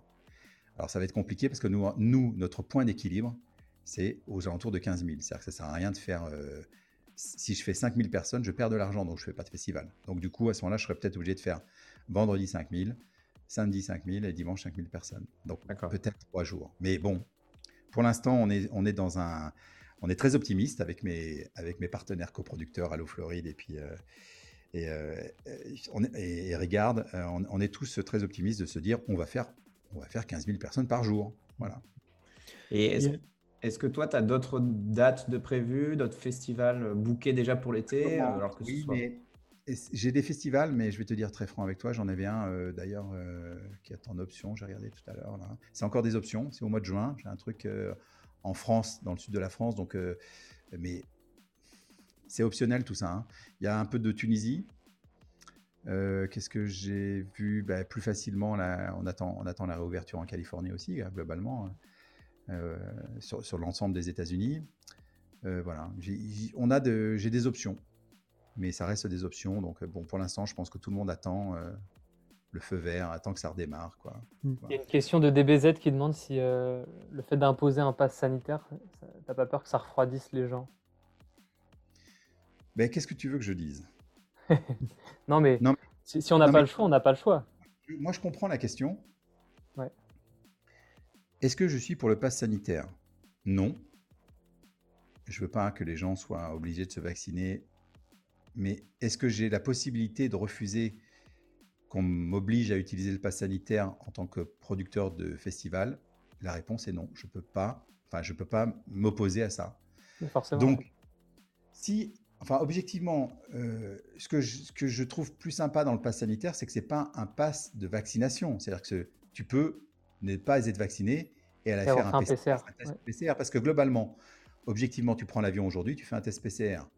Alors évidemment, je pense qu'à un moment, ça va peut-être te saouler d'être obligé de, faire te mettre un truc dans le nez tous les, tous les 4 jours. Si tu dois avoir un test PCR de 48 heures, valable 48 heures, pour aller au restaurant, au musée, au cinéma, enfin je dis n'importe quoi, hein, je ne sais pas du tout les mmh. conditions. En tout cas, pour euh, les salons et les festivals de musique, enfin les grands rassemblements de personnes, on demande un test PCR. Donc les gens qui ont soit contracté la maladie, donc ils, sont, ils ont des, anticorps naturels, les gens qui se font vacciner et les gens qui ont un test PCR, tout ça, bah, ils auront une application. effectivement, l'application, ça permet de tracer les gens, ça permet de savoir qui fait quoi, quand. Mais bon, vous payez tous avec une carte bleue, vous payez tous avec, euh, avec, euh, avec des monnaies euh, qui sont. enfin, tout le monde sait. Aujourd'hui, c'est très, très, très difficile de se cacher globalement, tu vois, d'avoir une, vie privée. À partir du moment où tu as une adresse Gmail, vous avez tous une adresse. Enfin, beaucoup de gens ont une adresse Gmail. Putain, Gmail, c'est gratuit. On a une adresse Gmail gratuite. Ça héberge mes photos. Ça fait mes courriers, mes machins. Tout est gratuit. Bah, c'est gratuit, oui et non tu, donnes tes datas, tu vends tes datas. Donc, voilà. Donc, bon, bref, euh, je ne suis, pas, je suis pas pour un monde fliqué. Euh, euh, mais si ça, si ça nous permet de faire le PK, mais voilà, moi après, content. Voilà, faites un choix. Moi, je, est-ce que ça va rebuter des gens? Peut-être, mais j'ai pas le choix. Et moi, je préfère vous dire, venez faire la fête. Ok, vous êtes, vous êtes obligé de vous, faire un test PCR ou d'être vacciné ou, ou vous avez chopé la maladie avant et puis vous, vous, avez, vous avez vos anticorps. Ben, venez faire la fête. Ça, c'est le point numéro un. Et voilà, je ne fais pas une sélection par l'argent, parce que globalement, on fait des tickets qui sont toujours très très faibles au niveau coût. On n'est pas dans le Ultra Miami avec des billets à 100 euros, tu vois ce que je veux dire? On n'est pas à Tomorrowland avec des billets à, à 3000 euros durant le week-end, tu vois? Donc, on fait une sélection euh, qui, ben, les sélections se fera euh, ben, par, par les, lois gouvernementales sur la, sur le, sur la, mmh. la situation sanitaire. Il y, a, une question très importante dans le chat de Polo M. Leveau, très beau pseudo. Euh, la grosse question pour le PK, c'est est-ce que Scorch sera sur le line-up? La question qui dérange. Bah, non, il y, a de, il y a de grandes chances. Le problème, c'est qu'il est, il est, trop cher désormais. Et eh oui. depuis qu'il a, depuis qu'il a signé sur Underground Music, c'est fini. Oui, exactement. Non, alors pour, être, pour vous dire la vérité, je travaille euh, alors tout ça c'est du conditionnel, mais j'aimerais le dimanche proposer une scène underground musique et underground mélodique qui soit mes artistes de mes labels qui viennent tous jouer. Donc forcément, euh, Scorch sera sur la scène puisque Scorch fait partie des, des artistes phares de mon nouveau label. D'ailleurs, tu nous fais une bonne transition. Peut-être qu'on peut commencer à parler de tes labels. Euh... C'est pas moi qui l'ai dit. Hein. C'était bien trouvé. déjà, euh, à quel moment tu t'es dit que tu allais euh, déjà lancer ce premier et ce second label? J'ai toujours eu des labels, enfin plus ou moins. Après, tu les déclares plus ou moins, enfin tu les, tu les nommes plus ou moins. Mais euh, le label, pour moi, c'est la façon de créer un, groupe de gens qui ont tous la même envie de sortir à peu près la même musique en même temps et qui ont la même passion autour des mêmes sons. Donc, euh, quand j'étais, euh, par exemple, avec David Guetta, on avait lancé un label qui s'appelait Fuck Me and Famous Record, qui signait donc des artistes sur ce label-là. Et tout ce qu'on mettait pas sous le, projet David Guetta, parce que c'était peut-être trop underground, on le mettait sur ça. Voilà. Donc, moi, j'ai toujours eu un peu cette, cette passion de réunir des gens pour faire de la musique collaborative et tout ça. Alors, quand est-ce que j'ai eu l'idée sur Underground Music? Je pense que j'ai eu l'idée il y a trois ans, quand j'ai rencontré Vincent euh, Vincent qui a un label qui s'appelle Django, et qui me proposait de me filer un coup de main. Parce que moi, il y a tout un truc qui m'emmerde dans le label, l'administratif, faire les contrats, euh, vérifier que le titre est bien déposé à la SACEM, la part éditoriale, faire les, les reports et tout ça. Ça, si tu veux, c'est le côté rébarbatif. C'est pas du tout le côté tu te mets derrière une machine et tu fais de la musique ensemble. Donc il fallait que je trouve quelqu'un qui me file un coup de main. Vincent m'a proposé de, que j'utilise un peu sa structure qu'il avait actuellement sur son label Django pour m'alléger ce, truc administratif et business. Donc du coup, ben, je l'ai fait il y a trois ans. Et puis ben, ça s'est plutôt, euh, plutôt super bien passé parce que du coup, ça m'a permis moi de, rencontrer plein de plein d'artistes euh, ben, différents, de, rencontrer euh, bah, des gens comme Sekam, comme Carsen, comme des DJ russes, comme Rizon, comme Legatus X, comme Scorch, Léotique Roche, Mathias D. Nance, B-Void, qui, qui est encore? Thomas, Thomas Muller, voilà, ça m'a permis de regrouper plein de gens. Et puis le deuxième label, pourquoi j'ai lancé un deuxième label, c'est qu'il y a plus d'un an, avec Cobb, justement, qui fait partie du label Underground Mélodique, il est venu avec une idée en disant, écoute, euh, euh, moi j'aimerais bien signer sur Underground Music, mais c'est un peu trop dur. Moi je préfère faire des trucs un peu plus mélodiques. Je te fais écouter ce que. Est-ce que tu aimes bien ce type de musique? Et là il me fait écouter deux, trois deux, trois références sur Underground Mélodique, euh, qui allaient de Ben, ben Bomer à, à Yoto, euh, en passant par euh, Guy Borato, Joris de la Croix. Et je dis, mais ça, j'adore, j'adore ce type de son, quoi. Hmm. mais par contre, j'ai pas le temps et j'ai pas la bonne connaissance de, des, des ficelles artistiques et des codes de cette musique. Mais par contre, si tu acceptes de t'en occuper, je veux bien qu'on lance un label ensemble. Donc avec Cobb, on s'est associé et j'ai lancé Underground Mélodique qui me permet aujourd'hui de signer des artistes euh, dans ce style de musique. Voilà, Donc, t'a- t'aimes beaucoup la mélodique techno, un peu la Yoto, Ben Bomer et tout. ouais. voilà j'aime bien Mowgli, euh, euh, Joris Vorn. Joris Vorn, sans, sans rire. C'est Incroyable. c'est bien produit, c'est sensuel, c'est en même temps puissant, tu vois. Ça correspond pour moi à une, une techno avec de la sensibilité et avec de la sensualité. Je sais pas comment te dire d'autre, mais est-ce que tu aimerais, par exemple, apprendre à produire ce genre de. Alors j'ai du coup appris un peu et j'en ai fait un. euh, bah, disons que les premières sorties sur Underground Mélodique sur mon label sont des choses que j'ai récupérées euh, que j'ai récupérées euh, j'ai récupéré dans mon, studio ici pour justement euh, avoir un gros son. Enfin, disons qu'il y avait déjà un côté technique où je- où j'essayais de passer d'utiliser un peu le, matos que j'avais autour de moi pour essayer déjà de grossir un son puis d'avoir un truc un peu uniforme. Et puis après, ben, j'ai commencé à, écouter un peu plus précisément et décoder, voir un petit peu comment ils utilisaient les arpèges, euh, voir un peu quels étaient les, les codes un peu. Et c'est vrai que j'aimerais bien en faire, ouais, en faire un sous mon nom, enfin pas sous mon nom, sous un, sous un nom d'emprunt. Tu sais, j'ai fait beaucoup, beaucoup de musiques différentes avec des pseudos différents.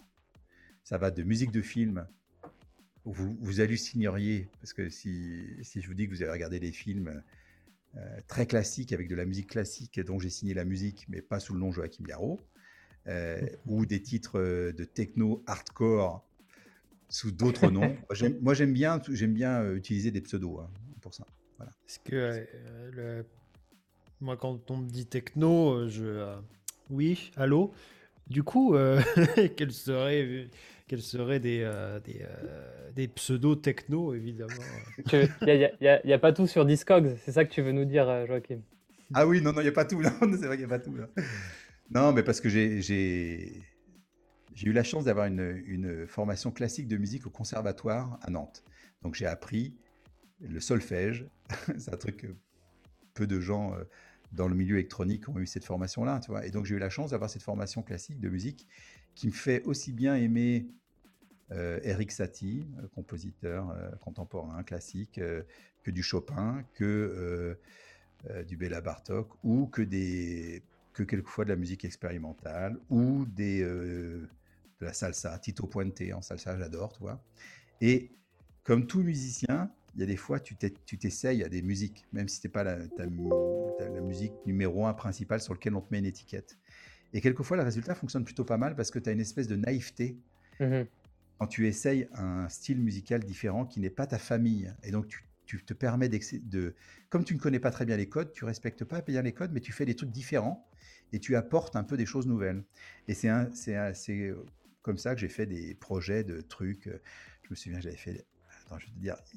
Il y a 15 ans, j'ai fait un album de Makina. Makina, c'est de la techno à Ah, 160 ex- BPM. Tu sais que j'écoutais que ça dans les années 2000, moi. Donc, c'était compliqué en France. oui, mettre- ça marchait bien en Espagne, mais Ouais, ouais, c'était en album. C'est en Espagne. J'avais pris, j'avais fait un album de Makina entier, quoi. Et puis après, j'ai fait un album de musique euh, plutôt euh, classique, euh, euh, voilà, qu'on a utilisé plus pour des films, tu vois, plus pour la musique de film, tu vois. Mais bon. Donc voilà, donc du coup, j'utilise des pseudos.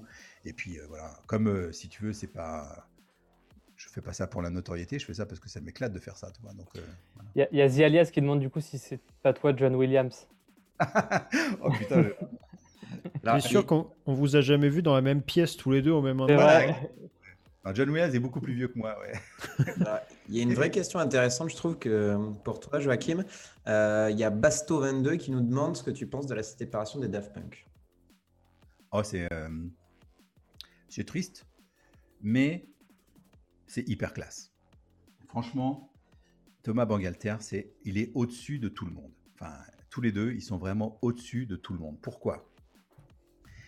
Parce que quand j'ai eu la chance de rencontrer Thomas Bangalter en 2002, 2001, 2002, attends, j'étais avec Guetta, ouais, donc 2001, 2002, je travaillais sur l'album Justin Little More Love, le premier album de David Guetta.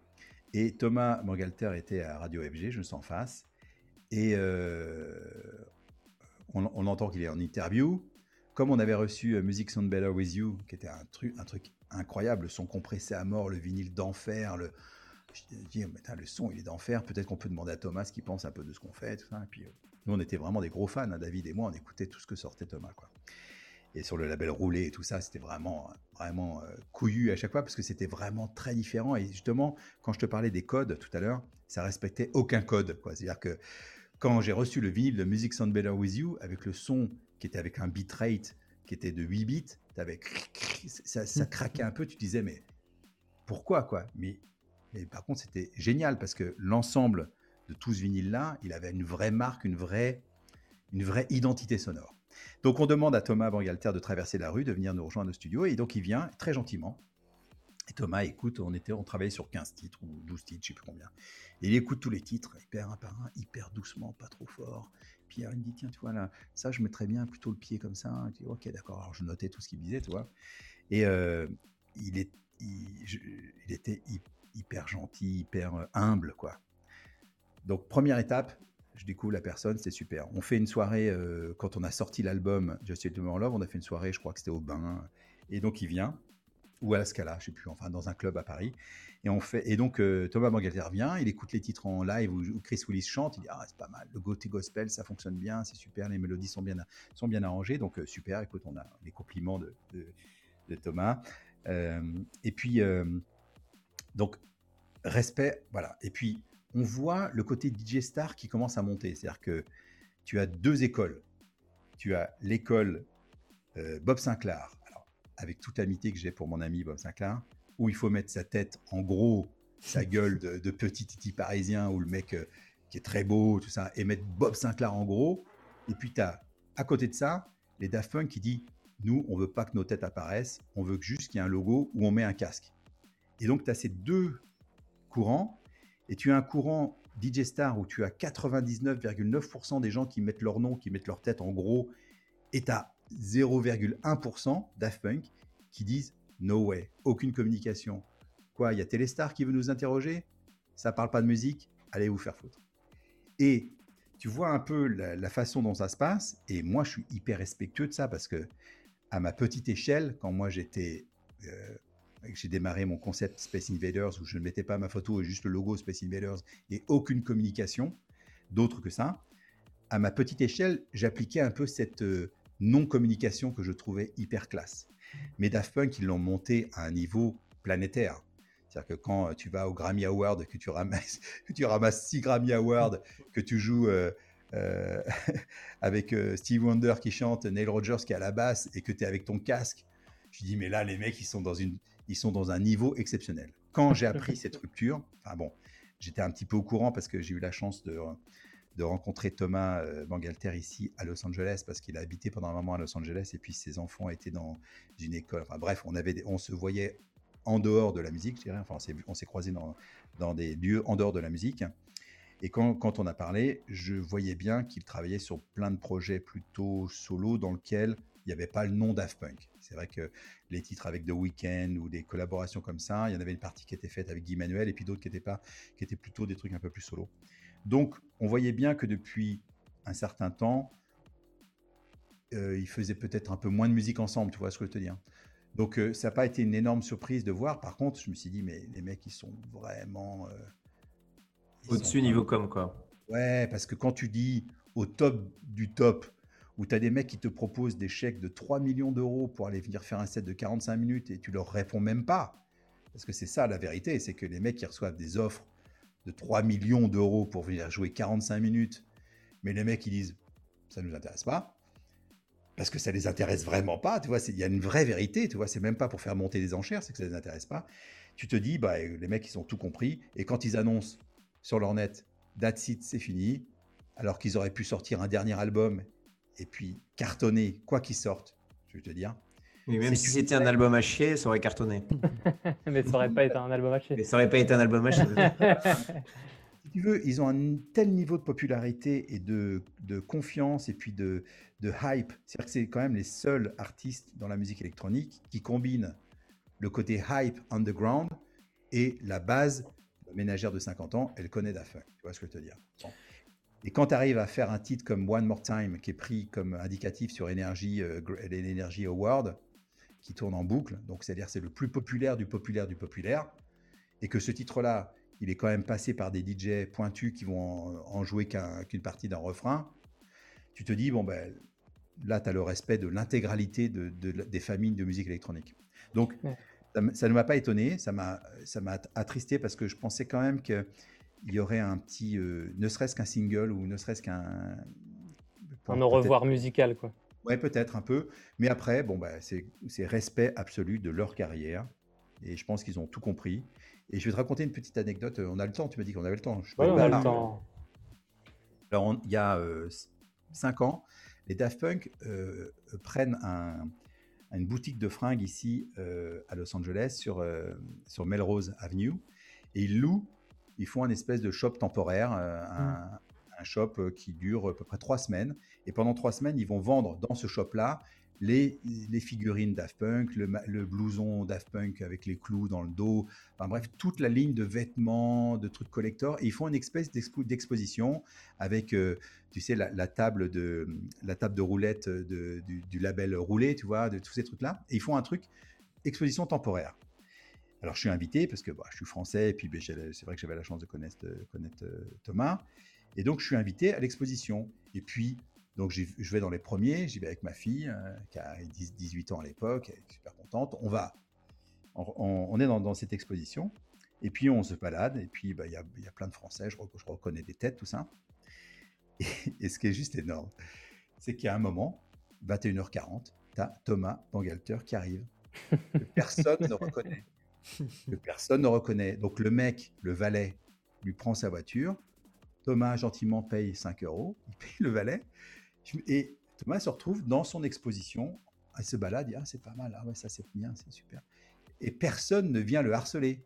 Et je vais le voir, et, c'est là où je lui dis Mais toi, t'es vraiment trop fort. C'était quand même le mec où là, tu avais des Américains, les Américaines qui étaient comme des folles en train de prendre des photos, des Instagram, en train de se prendre en photo devant le blouson Daft Punk. Je dis, mais si elle savait qu'à deux mètres, le mec de Daft Punk est là, mais elle serait, elle serait folle, les filles. Mais rien. Et là, je me dis, le mec, il est carrément hmm. au-dessus. Et je l'avais félicité pour ça parce que je me dis, mais super, bravo. Bon, voilà, c'est fin de, fin de l'anecdote. Elle, elle, est magnifique. quoi Même en France, au final, euh, qui est quand même son pays, euh, personne ne le reconnaîtrait s'il va à la boulangerie. Hein. Alors, nous, fans de musique électronique, on, connaît évidemment son visage, mais 99,9% de la population ne le connaît pas. Mais c'est ça une communication globalement. Une communication, moi, quand j'ai lancé euh, mon forum ou quand, quand, bah, bah, quand, quand, je fais un album comme OVP, je me dis, j'ai deux possibilités. Je lance un forum et je fais une publicité sur TF1 qui va toucher 0,00001% de la population qui va être intéressée par ma musique. Donc je fais un spot publicitaire qui va coûter 3000 euros et je me dis, ça va être vu par 12 euh, millions de téléspectateurs et peut-être que je vais toucher 0,00001%. Et option numéro 2, je fais un forum qui s'adresse à 500 personnes. Et on parle 100% de musique électronique. Et ces 500 personnes sont 100% concernées de ce que je leur dis. Bah, il vaut mieux faire 500 personnes qui sont 100% concernées parce que tu as des vrais échanges avec eux. Et moi, ça me permet à un moment où j'étais très populaire euh, en France, euh, de, la grosse vague Space Invaders, d'aller à la boulangerie. La boulangère te sert ton pain, elle ne sait pas qui tu es. Elle t'a pas vu sur TF1 la veille, hein, avec, euh, avec des émissions People. Et par contre, tu sors de la boulangerie, et là, tu tombes avec un gamin qui a 16 ans qui dit Oh, Joachim Garraud, oh, et j'ai écouté ton The Mix 148 à la 48e minute, j'adore le titre, c'est quoi? J'ai écoute, je suis désolé, je me souviens pas par cœur, mais envoie-moi un petit email. Mais le mec, il est à fond. Il t'a reconnu. Mais pourquoi? Parce qu'il a la même passion que toi. Et pour moi, les Daft Punk, ils ont sublimé ça. Ils ont sublimé ça en le portant au niveau international. Moi, j'ai eu qu'un côté national, mais eux, ils l'ont porté à un niveau international qui est seulement si tu es passionné, tu le reconnais. Et si tu le reconnais, ben, tu vas lui poser une bonne question qui va pas le faire chier parce que tu t'en fous de prendre une photo avec lui. Ce que tu veux, c'est plutôt savoir quel synthé il a utilisé sur ce synthé, mm. cette prod-là, tu vois. Mm. Mais euh, absolument moi, il y a, une question qui me, depuis qu'ils se sont séparés, moi qui me taraude, c'est est-ce que cette nuit des Grammy Awards de 2014, où ils se mangent leurs 5-6 Grammy, où ils raflent tout et tout, ben c'est à ce moment-là que Daft Punk meurt, en fait. C'est à ce moment-là qu'ils se disent, on est au top de la pyramide, on peut rien faire d'autre. est-ce que, c'est, est-ce que cet événement-là, en fait, les a tués? Non.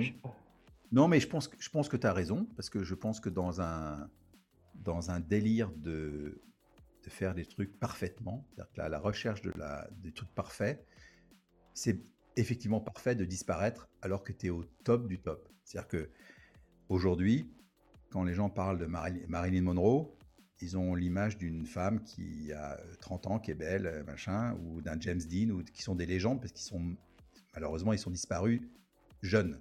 Mm. Je pense que Daft Punk, tu auras ad vitam aeternam une, une image d'eux comme étant les rois des rois, au top du top, parce qu'ils n'ont pas continué et ils se sont pas retrouvés à faire des lives dans les supermarchés Carrefour. À jouer de l'EDM. Il y a, il y a Ouais. des gens qui sont visés ici. Non, non, non, mais c'est- c'est- je te dis ça parce que j'ai j'ai vu des artistes, malheureusement, dans la musique électronique, dans l'EDM, que j'ai vu dans des fêtes horribles. Mm. Mais parce qu'il y avait. euh, Il faut manger, quoi.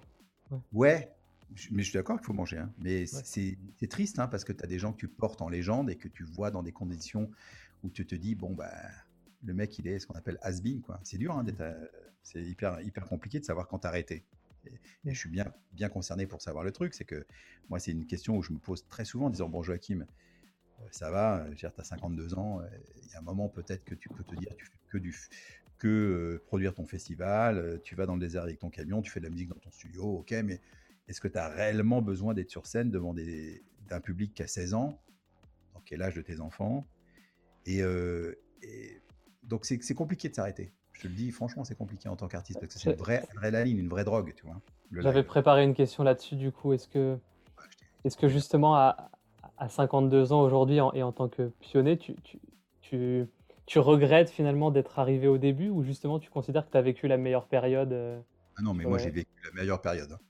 Alors là, la meilleure période, c'est quand tu crées le truc. Moi, quand je suis arrivé, juste pour repositionner, quand j'ai commencé le métier de DJ, j'avais donc euh, 13 ans, 14 ans, j'avais ma disco mobile, je lavais des voitures chez- pour mes voisins dans la rue euh, durant la semaine, je faisais du babysitter, euh, je donnais des leçons de batterie à un pote, je gagnais 5 francs, 5 francs, 10 francs, 5 francs des mains. Putain, super, j'ai 45 francs, je vais pouvoir m'acheter un vinyle. Ok, donc j'allais acheter un vinyle. Donc imagine la passion, ça me coûtait un max de blé. Puis après, il fallait mettre de l'argent dans la mobilette parce qu'il fallait que j'aille jouer. Et puis il fallait que je demande à mon père s'il pouvait pas emmener ma disco mobile parce que je pouvais pas la mettre sur la disco mobile. Et puis j'avais pas 18 ans, donc je pouvais pas conduire de bagnole. Donc tout ça fait que cette passion m'a coûté tout l'argent de poche que je me faisais. Mais je m'éclatais. Je payais pour m'éclater. C'est un truc de dingue. C'est-à-dire que. Et, et assez rapidement, j'ai eu la chance de pouvoir me faire payer pour ça parce que j'étais bien équipé, parce que j'étais. Je veux pas dire. ouais. Non, euh, mais j'étais. Tu sais que les gens, ils voient que quand, quand tu es fait pour ça, on dit que tu es fait pour ça, ou que, que tu aimes tellement ça. Moi, j'aimais tellement ça que j'étais prêt à payer et à laver des voitures et à garder des gamins et à donner des cours de batterie pour faire ce métier. Donc, euh, j'ai fait ça pendant pas mal de temps. J'ai accumulé de l'argent. L'argent m'a permis d'acheter du matériel. J'ai eu ma disco mobile. J'ai commencé à tourner. Et puis, et puis ben, comme j'avais commencé à avoir de la demande, tu vois, juste, il y a quand même une petite anecdote que je te raconte juste sur le démarrage. Parce que qu'est-ce qui fait que je suis devenu professionnel et que ces dernières années, tu te retrouves sur scène, sur la même scène que Jamiroquai ou que, euh, ou que Rage Against the Machine. C'est-à-dire que le vendredi, tu as Jamiroquai, le samedi, tu joues sur la même scène avec 3-4 personnes dans la musique électronique, et le dimanche, tu as Rage Against the Machine. Tu as 80 000 personnes en face de toi, on te fait voyager en avion privé, tu es en, en hôtel 5 étoiles, tu peux venir avec 5 personnes qui t'accompagnent, tu vas à l'autre bout de la Terre, les gens te demandent si les sushis sont bien frais, enfin, tu vois, un truc de dingue, tout ça pour passer des disques, qui est exactement ce que je faisais quand j'étais dans le garage chez mes parents. Tu vois ce que je veux dire? Ouais. L'action était la même, sauf qu'il y en a un où tu vas gagner des sommes monstrueuses et d'autres où tu vas payer. je vais payer pour ma disque mobile. Donc, qu'est-ce qui fait que tu passes du garage de tes parents à, une sta- à un stade? Eh ben, Petite anecdote, je suis en sixième et j'ai deux potes. J'ai un pote qui s'appelle Nicolas et un autre, un autre pote qui s'appelle David, que j'ai vu récemment, que j'ai revu récemment d'ailleurs. Et ces deux potes-là, ils ont leur anniversaire le même week-end. Et donc David vient me voir, il dit Joachim, tu peux, tu peux venir faire la sono chez moi le week-end prochain? Je lui dis écoute, ça tombe mal. J'ai promis à Nicolas puisque c'est son anniversaire, de faire sa sono. Et là, David me sort une phrase qui est dingue. Il me dit Mais qu'est-ce qu'il te donne, euh, Nicolas? Bah, Je dis bah, Nicolas, il me donne rien, c'est mon pote, c'est comme toi, c'est gratuit. Elle euh. dit Mais attends, si tu viens à ma fête d'anniversaire, je te donne 5 francs. Et je te donne même 5 francs pour ta mobilette. Je dis, mais tu me donnes 10 francs pour que je vienne jouer euh, pour ton anniversaire? Il dit, bah ouais. Dis, bah attends, je vais parler à Nicolas. il y a David qui me propose 10 francs, tu comprends, en ce moment c'est la galère. Si, je si tu peux peut-être me donner l'équivalent. Il dit, ok, bon, moi je te donne 10 francs, ok. Et euh, ok, donc je, je revoir David, j'écoute. C'est le week-end, je peux pas, mais le week-end prochain, je te le fais. Mais par contre, euh, c'est 10 francs minimum. Hein. Ok. Et donc, si tu veux, je suis passé d'amateur à professionnel, professionnel de se faire payer par cette petite étape qui fait que euh, ben, j'ai commencé à faire payer 10 francs, puis après c'était 15, et puis après c'était 30, et puis après c'était 45, parce que j'avais de plus en plus de matériel, j'avais des lights, des machins, on venait à 3, euh, il y avait machin, et la fumée, les lasers, les machins, donc 50 sont...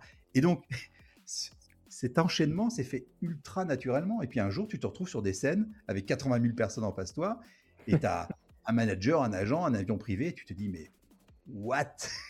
Quand j'étais chez mes parents, j'aurais jamais imaginé que le fait de faire de la disco mobile pourrait m'emmener dans ce contexte-là. Donc euh, voilà, donc euh, je ne sais pas si ça répondait exactement à ta question, mais ça explique un petit peu le, le parcours euh, de, du, du, métier, quoi. Parce que mmh. ah oui, ce que je voulais dire, c'est que quand j'ai commencé à être DJ euh, à Nantes, donc DJ dans un vrai club. C'est-à-dire que j'avais fini la disco mobile, j'ai vendu ma disco mobile, et puis là, je lui dis, bon, j'en ai marre de faire de la bagnole, là, je vais aller jouer. Il y avait, je commençais à avoir une certaine notoriété qui me permettait de jouer dans un club. Donc, je vais jouer dans un club, je suis résident dans un club à Nantes, et donc, du coup, euh, je, joue tous les week-ends. Mais à l'époque, alors que j'étais résident, j'étais moins bien payé que le barman, j'étais moins bien payé que le portier, mais qu'importe, moi, ce qui m'éclatait le plus, c'était de passer de la musique. Je m'en fous de servir des verres ou de, d'ouvrir ou de faire la sélection puis de draguer les filles à l'entrée. Qu'importe, j'étais moins bien payé, j'étais dans le noir, personne ne te voyait. Moi, je mixais mes disques, je m'éclatais, le patron était content, il faisait du chiffre d'affaires et c'est tout. Et 30 ans après, c'est plus dans une cave dans le noir, mais tu es sur scène avec, je te dis, Red Again Machine, Jamiroquai, la guerre, les spots et tout ça.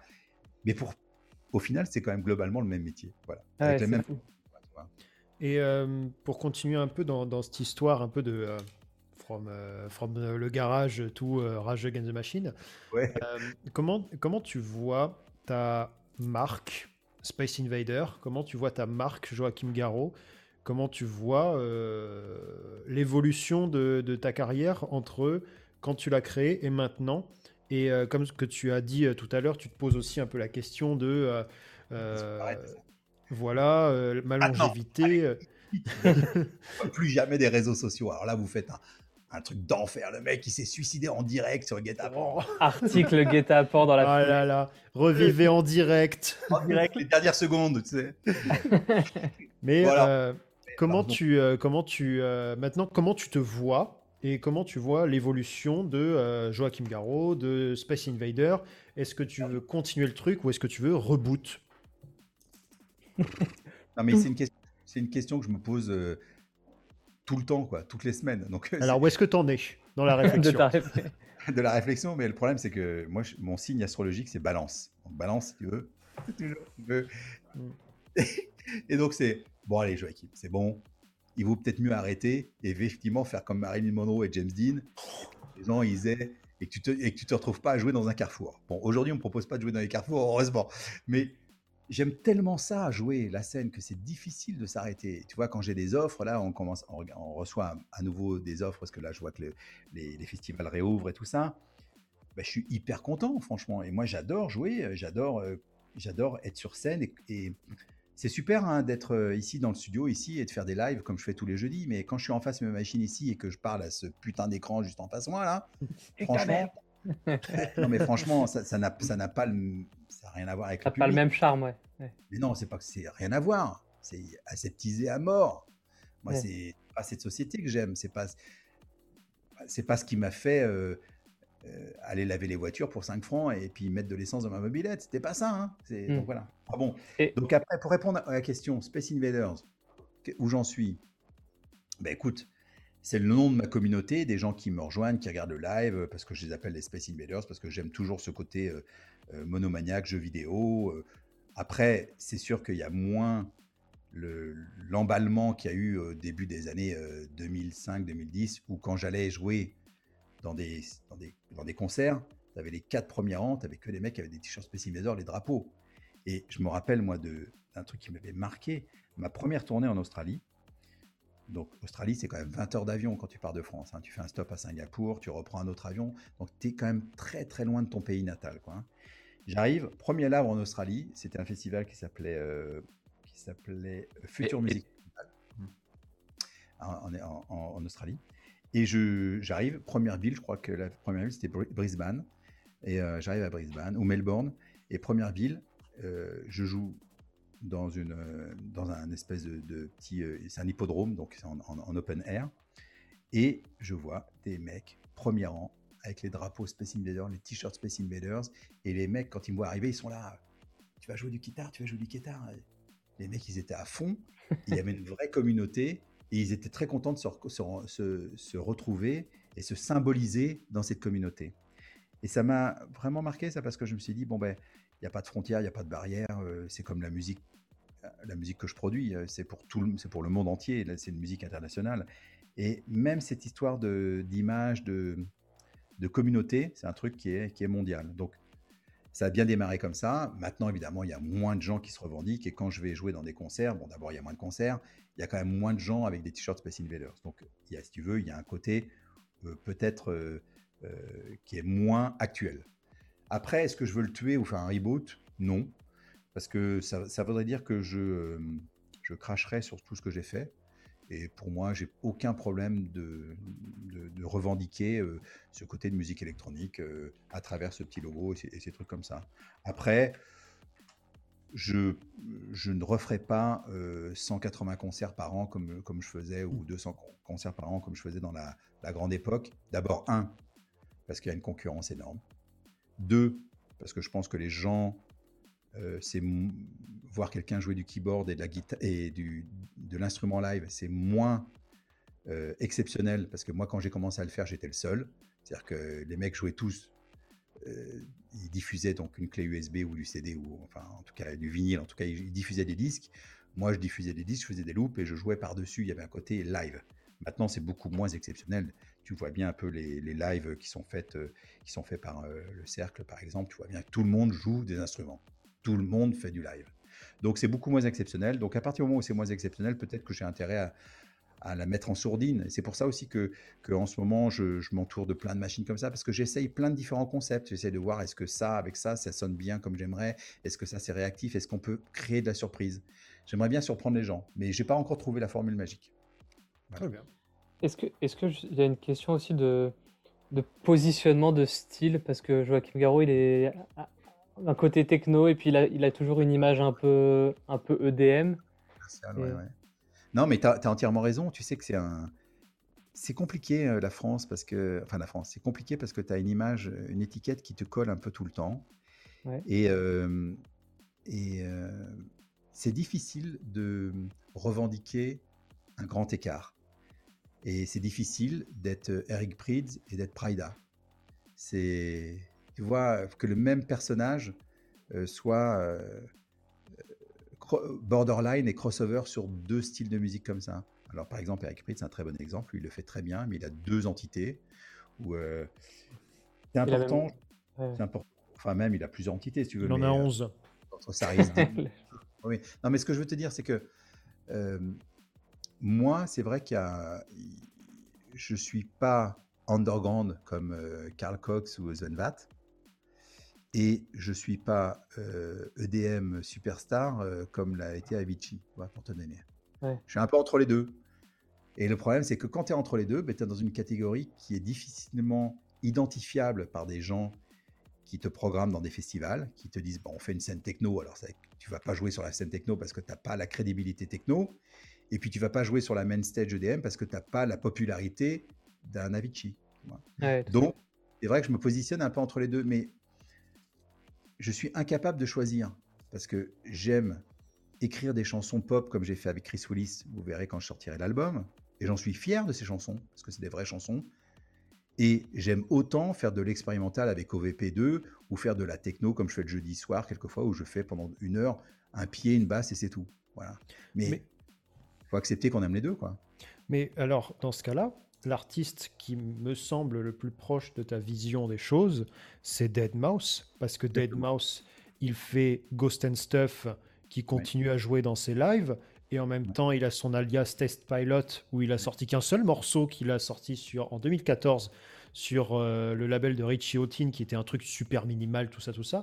Et le mec, il fait ses live cube devant X, milliers de X dizaines de milliers de personnes. Et il est aussi sur la scène résistance de l'Ultra parce que euh, il a un petit alias techno où il fait mais un truc de bourrin quoi. Hmm.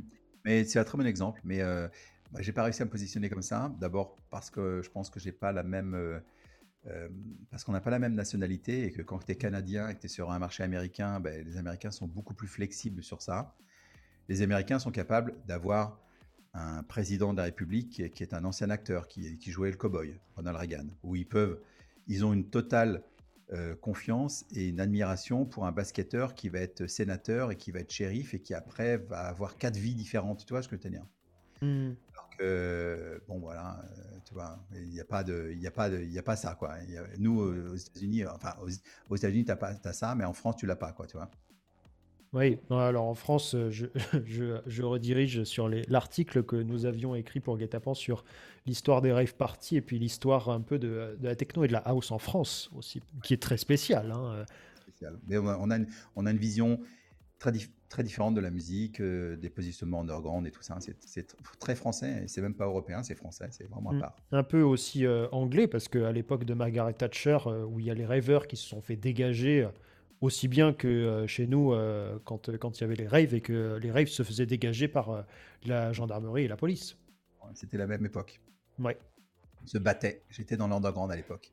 J'étais vraiment dans l'underground parce que j'ai quand même fait la première rêve la dernière rêve de la CCCP, avant que ça devienne euh, la Russie, le 3 décembre 1991, euh, où je suis allé jouer devant 30 000 personnes, il faisait moins 23 degrés dehors. Je peux te dire que ça, au niveau de l'underground, je peux te dire que j'ai fait des trucs vraiment underground, d'aller jouer en Autriche dans les, caves, qui sont les, bunkers qui ont été creusés par les prisonniers euh, pour, en, en, tant qu'abri anti-atomique durant la Seconde Guerre mondiale. Tu joues dans des trucs vraiment underground des sous-marins, j'ai fait des trucs dans des trucs vraiment, vraiment quoi. Mais après, c'est un positionnement, quoi. Voilà.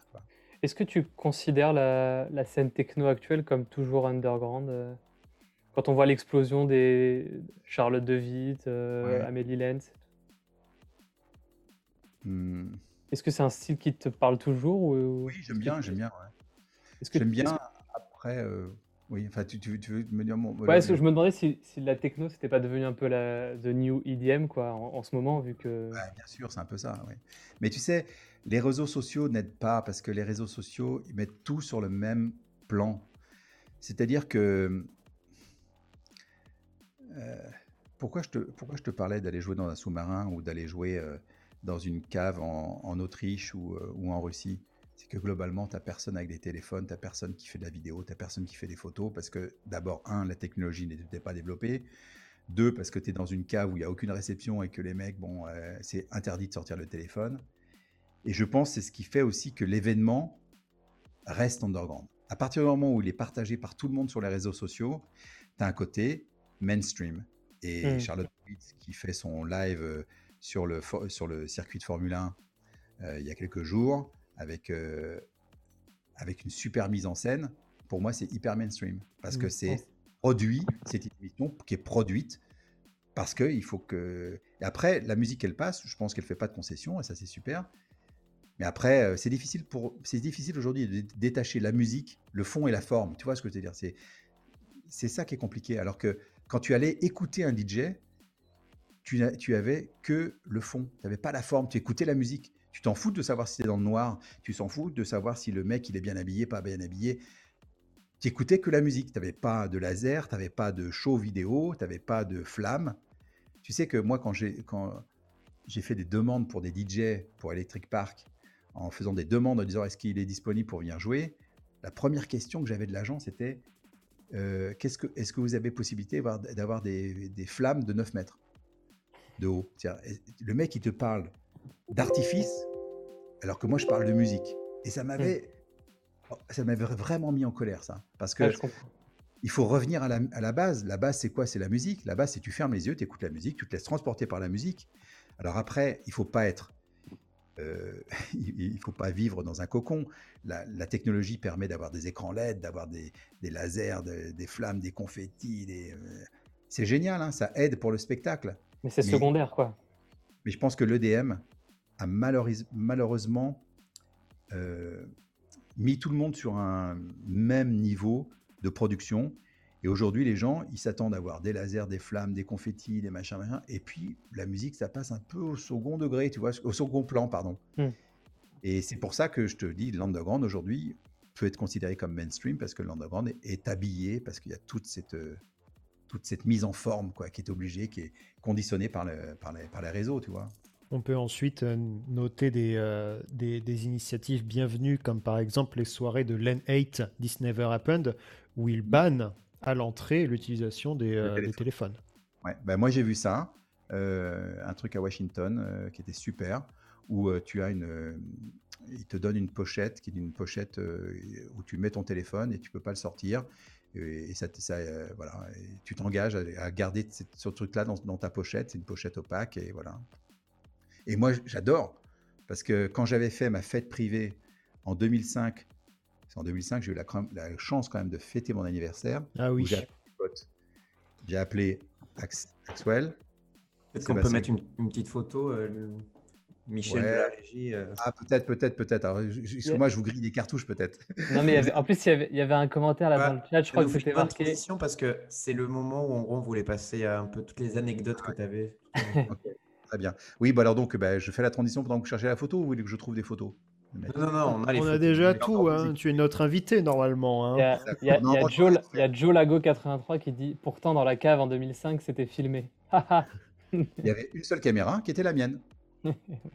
Normalement, la photo va apparaître. euh, Donc, euh, En qu'elle 2005. apparaît. là, en 2005, dans, dans la cave, euh, effectivement, je- où j'avais invité Axwell, euh, St- Steve Angelo, Ingrosso. Alors, attends, ça c'est non, ça c'est pas, c'est une autre photo ça. Là, je vois une, c'est une photo de maximum. Non, ça c'est David Guetta. Alors les gars, il, il faut, voilà, celle-ci, ouais, cette photo, ouais. Ouais, ça c'était la veille. On avait présenté. euh, attends, ça arrive. Je pense, je sais pas combien de temps il y a, il y a de décalage entre ce que je vois et ce que et le son. Il y a 8 minutes, comme avec Mars. Combien? 8 minutes? Imagine. Parce que les mecs, ils sont- je suis en train, de, en train de parler des LA Good Vibe et vous montrer une photo avec la Swedish Housewife 4. non, je rigole. Bon, alors donc, effectivement, euh, le- cette fête dans la cave, là, hein, c'était pour euh, mon anniversaire et j'avais invité Ingrosso, euh, Steve Angelo, Axwell, Eric Prydz, Bob Sinclair, David Guetta, Céron. Euh, Il y avait Antoine Clamaran, il y avait ple- DJ Ralph, euh, il y en a- bon, on, était plein de DJ. Et tout, Et tous tout ça pour 10 francs. Non, gratos. gratos. C'est ton- c'est une fête d'anniversaire des potes. C'était par rapport à l'anecdote de, de ton début de Ah, carrière. Ouais, non, mais c'est gratos. Ils viennent jouer gratuitement. Quoi, parce c'est- que c'est c'est trop c'est bien, ça. Et donc, euh, tout le monde est venu jouer gratos. Non, ce qui est bien, c'est que le public, tu avais une centaine de personnes. Tu avais 100 personnes et chacun était venu avec son invité. Donc, il y avait 200 personnes. Et on a joué dans une cave pour 200 personnes. Et je pense que c'est une des meilleures soirées, souvenir des gens qui y étaient. Parce que il y avait deux consignes qui étaient pas de téléphone portable, parce que j'avais interdit le téléphone portable. Il y avait qu'une seule caméra, qui était ma caméra. Enfin, la caméra, j'avais une seule personne qui filmait et qui prenait des photos. Tout le reste, personne n'a des photos de cette soirée. Je suis le seul à avoir des photos et une vidéo où on voit Steve Angelo qui fait un quatre mains euh, avec Eric Prise. Après, je joue avec Eric Prise. Après, euh, on va jouer, on va boire un coup avec Sébastien Grosso. Je joue du piano avec David Guetta. Après, euh, ah bah, tu vois, une soirée entre potes, quoi. De toute façon, une soirée entre potes, tu, tu filmes pas comme un con, quoi, quand tu fais une Ouais. soirée entre tes potes. D'ailleurs- à cette soirée, Axwell et Prince, ils, ont... ils avaient un peu picolé. T'as bien vu. Une- La fin de la vidéo, ils étaient en train de chanter Happy Birthday en suédois. Pour, pour moi, c'était énorme. Ah bon Et en, Bref. et en plus, je suppose qu'il n'y a même pas d'enregistrement euh, vidéo, euh, d'enregistrement audio des sets. Non, plus. non, non, bah non. Non, parce que ce qui est beau, c'est le côté éphémère. Ah oui. C'est ça qui rend, qui rend aussi le côté. C'est que si tu fais ça toutes les semaines, il n'y a aucune valeur. Hmm. Tu le fais une fois, je peux te dire que les 200 personnes là, il faut alors, je sais pas si vous avez il y a des gens qui dans le chat qui étaient. Dites-moi si vous avez bien aimé. Faites- Faites-nous des cœurs si vous avez bien aimé. Allez, Pour- mettez pour le feu le chat au, au- au chat, allez-y. Peut-être qu'on peut passer à un autre moment euh, qu'on a sélectionné. Euh, on peut peut-être passer à- au moment du Burning Man.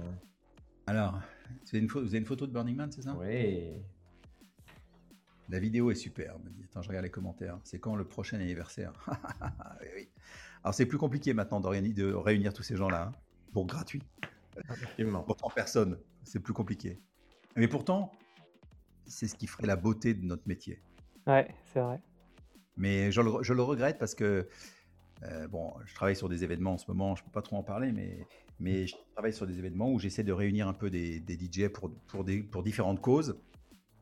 C'est compliqué. Ah. C'est un peu ce qu'arrive à faire Cirque, des fois, quand ils font des petits événements sur, pour 50 personnes. Bon, après, c'est c'est méga produit, mais ils arrivent justement à avoir un peu ce côté intimiste. Oui, mais ils payent, les, ils payent les artistes quand même. tu vois. Ah oui, ça, c'est sûr.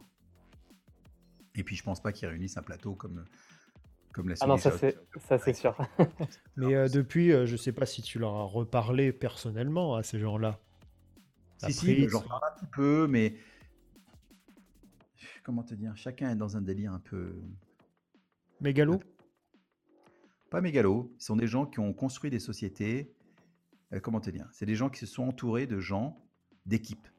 Parce que quand tu grossis, que tu es la Swedish House Mafia et que tu fais un show pour l'anniversaire de ton pote Joachim, quand tu viens euh, de Suède en France, euh, il y a trois personnes et tu voyages à trois. C'est normal, hein Et puis quand le succès commence à arriver, il te faut un mec qui filme, un mec qui s'occupe du tour manager, un manager machin, et puis tu te retrouves à 4-5 personnes en plus, et puis après tu te retrouves à 7 personnes qui tournent, et puis alors donc 7 personnes, c'est-à-dire qu'il faut les payer, donc c'est-à-dire que tu peux pas venir jouer gratuitement parce qu'il faut quand même que tu fasses 7, salaires dans ta boîte. Et tu te retrouves à- après avoir une, une entreprise avec des labels, des machins, et, et une vingtaine de salariés.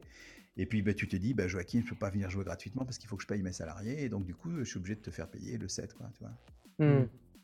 Je pense que c'est un- une escalade, mais bon, c'est une professionnalisation de ce métier qui fait que bah, il, il y a plein de nouvelles euh, professions qui se sont greffées, quoi.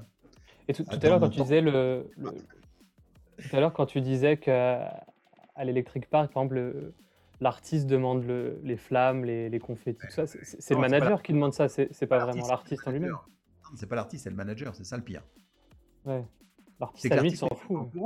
Ouais. L'artiste est même pas au courant. Et après, quand je croise l'artiste, je lui dis, tu sais, c'est con, t'es pas venu à mon festival. Il dit, bah non, mais moi je voulais venir. hein. Bah, je dis, bah tu parleras à ton manager. Lui, il voulait des flammes de 9 mètres, mais je pouvais pas faire des flammes. Ouais, non, mais c'est ridicule, quoi. C'est quoi cette connerie euh, Non, mais non, je vais venir. Bah, je dis, bah, parle-lui. Mais bon, si tu veux, ça va pas plus loin. hein. Ouais. Et ça, c'est super important ce que tu dis que des fois, même, je ne sais pas si c'est dans la majorité des cas, l'artiste n'est absolument pas au courant des agissements de son équipe.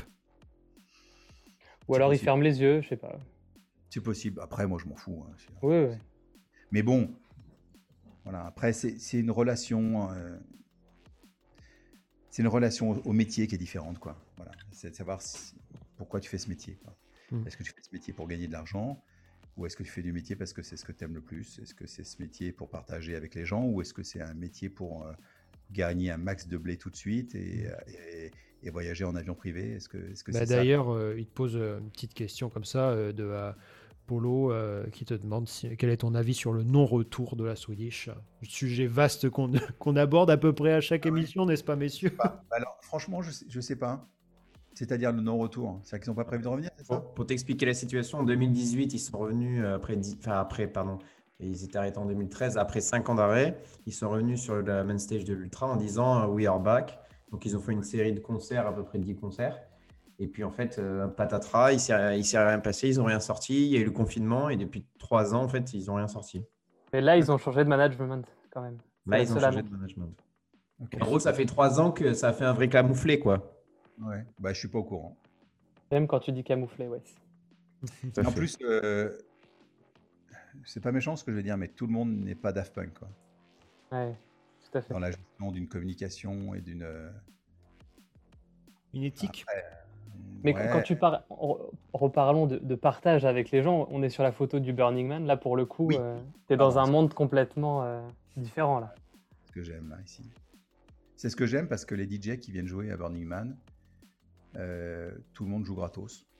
Ouais, il n'y a pas de. T'as Skrillex, Carl Cox, euh, on joue, euh, on fait un 4 mains. Là, j'ai pu en 2019, je fais un 4 mains avec Carl Cox, euh, avec euh, Skrillex. Et après, euh, le lendemain, je joue avec Carl Cox euh, et on se pose même pas la question euh, et on joue. Écoute, si tu veux, je me retrouve dans mes années teenager quand j'ai 15 ans et que je joue dans le garage pour mes parents ou que je joue pour mes potes. Hmm. Eh ben là, tu joues pour tes potes, sauf que c'est des potes que tu connais pas forcément ou que où tu vas être pote. Et moi, j'ai des vidéos où tu vois euh, Carl Cox, il mixe pour euh, 45 personnes sur une petite tente, quoi. Mais l'état d'esprit est super. Et euh, il s'éclate parce qu'on passe des titres qu'on aime. Burning Man, c'est un, festival qui est vraiment spécial parce que euh, il est d'abord dans un lieu que j'aime, qui est le, désert du Nevada. Et euh, c'est un, festival qui a lieu tous les ans. Bon, malheureusement, depuis deux ans à cause du Covid. Enfin, là, c'est la deuxième année qui va être annulée. Mais la dernière édition a eu lieu en 2019. C'est tout le temps la dernière semaine du mois d'août. Et c'est dans le milieu du désert où ils construisent une espèce de ville temporaire où tu, as- tu as 70 000 personnes qui sont dans des RV, dans des, camping-cars, dans les tentes. Et, euh, c'est juste magnifique. Et euh, l'état d'esprit est que tu n'as pas le droit de faire du commerce pendant une semaine. C'est-à-dire que tu viens offrir des trucs, tu les donnes gratuits, tu échanges. C'est que du troc. Donc toi, tu es français, tu vas là-bas, tu viens avec des bouteilles de vin, du Bordeaux, euh, et puis tu organises une soirée française tu invites tous les potes qui sont autour de toi, les gens que tu connais pas. Et puis dans les gens que tu connais pas, tu as des gens qui sont d'un camp indien, qui t'invitent le lendemain à aller manger de la nourriture indi- indienne. euh, tu as un côté euh, baba cool et un côté peace and love et le côté on parle pas d'argent pendant une semaine. Et au sein de ce festival, tu as quand même des, des plus grosses fortunes américaines qui viennent pendant une semaine. Parce que tu sais, les Américains sont très prudes. C'est-à-dire que tu vois pas de sein, euh, un bout d'un sein à la télé ici. hein, tu vois ce que je veux dire aux. États-Unis. Mais par contre, pendant une semaine, ils vont faire n'importe quoi. C'est-à-dire qu'ils vont euh, prendre toutes les drogues ou ils vont, euh, euh, ils vont se trimballer à poil pendant une semaine. Mais le lundi matin, quand le truc est terminé, costume cravate, ils reviennent au bureau pendant une année. Donc autant te dire que la semaine où ils se lâchent, c'est d'une lâcherie et fois 100. Parce que d'abord, ils sont dans un état d'esprit un peu de Ah, j'en peux plus, tu vois, la, la- la cocotte minute qui va exploser, tu vois. Et puis surtout, il y a beaucoup d'argent qui est en, en jeu parce que quand tu as Google qui fait un camp, mais qu'on n'a pas le droit de. Ils ont, aucune marque n'a le droit d'être visible là-bas. D'accord. Que tu viens par exemple avec un, avec un, un camion pour emmener tes- ton matériel et tu. C'est sur, sur le camion, tu as la marque Rent a Truck, bah, lou- louer un camion. Quand tu arrives là-bas, tu fais Rent a Fuck. Tu, tu barres le, le truck et tu mets un F pour que ça fasse fuck.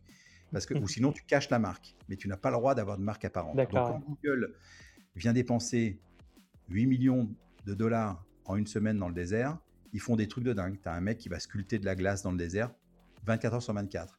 Et puis, tu vas avoir des fraises euh, bio, bio, des fraises bio qui vont être données à tous les gens.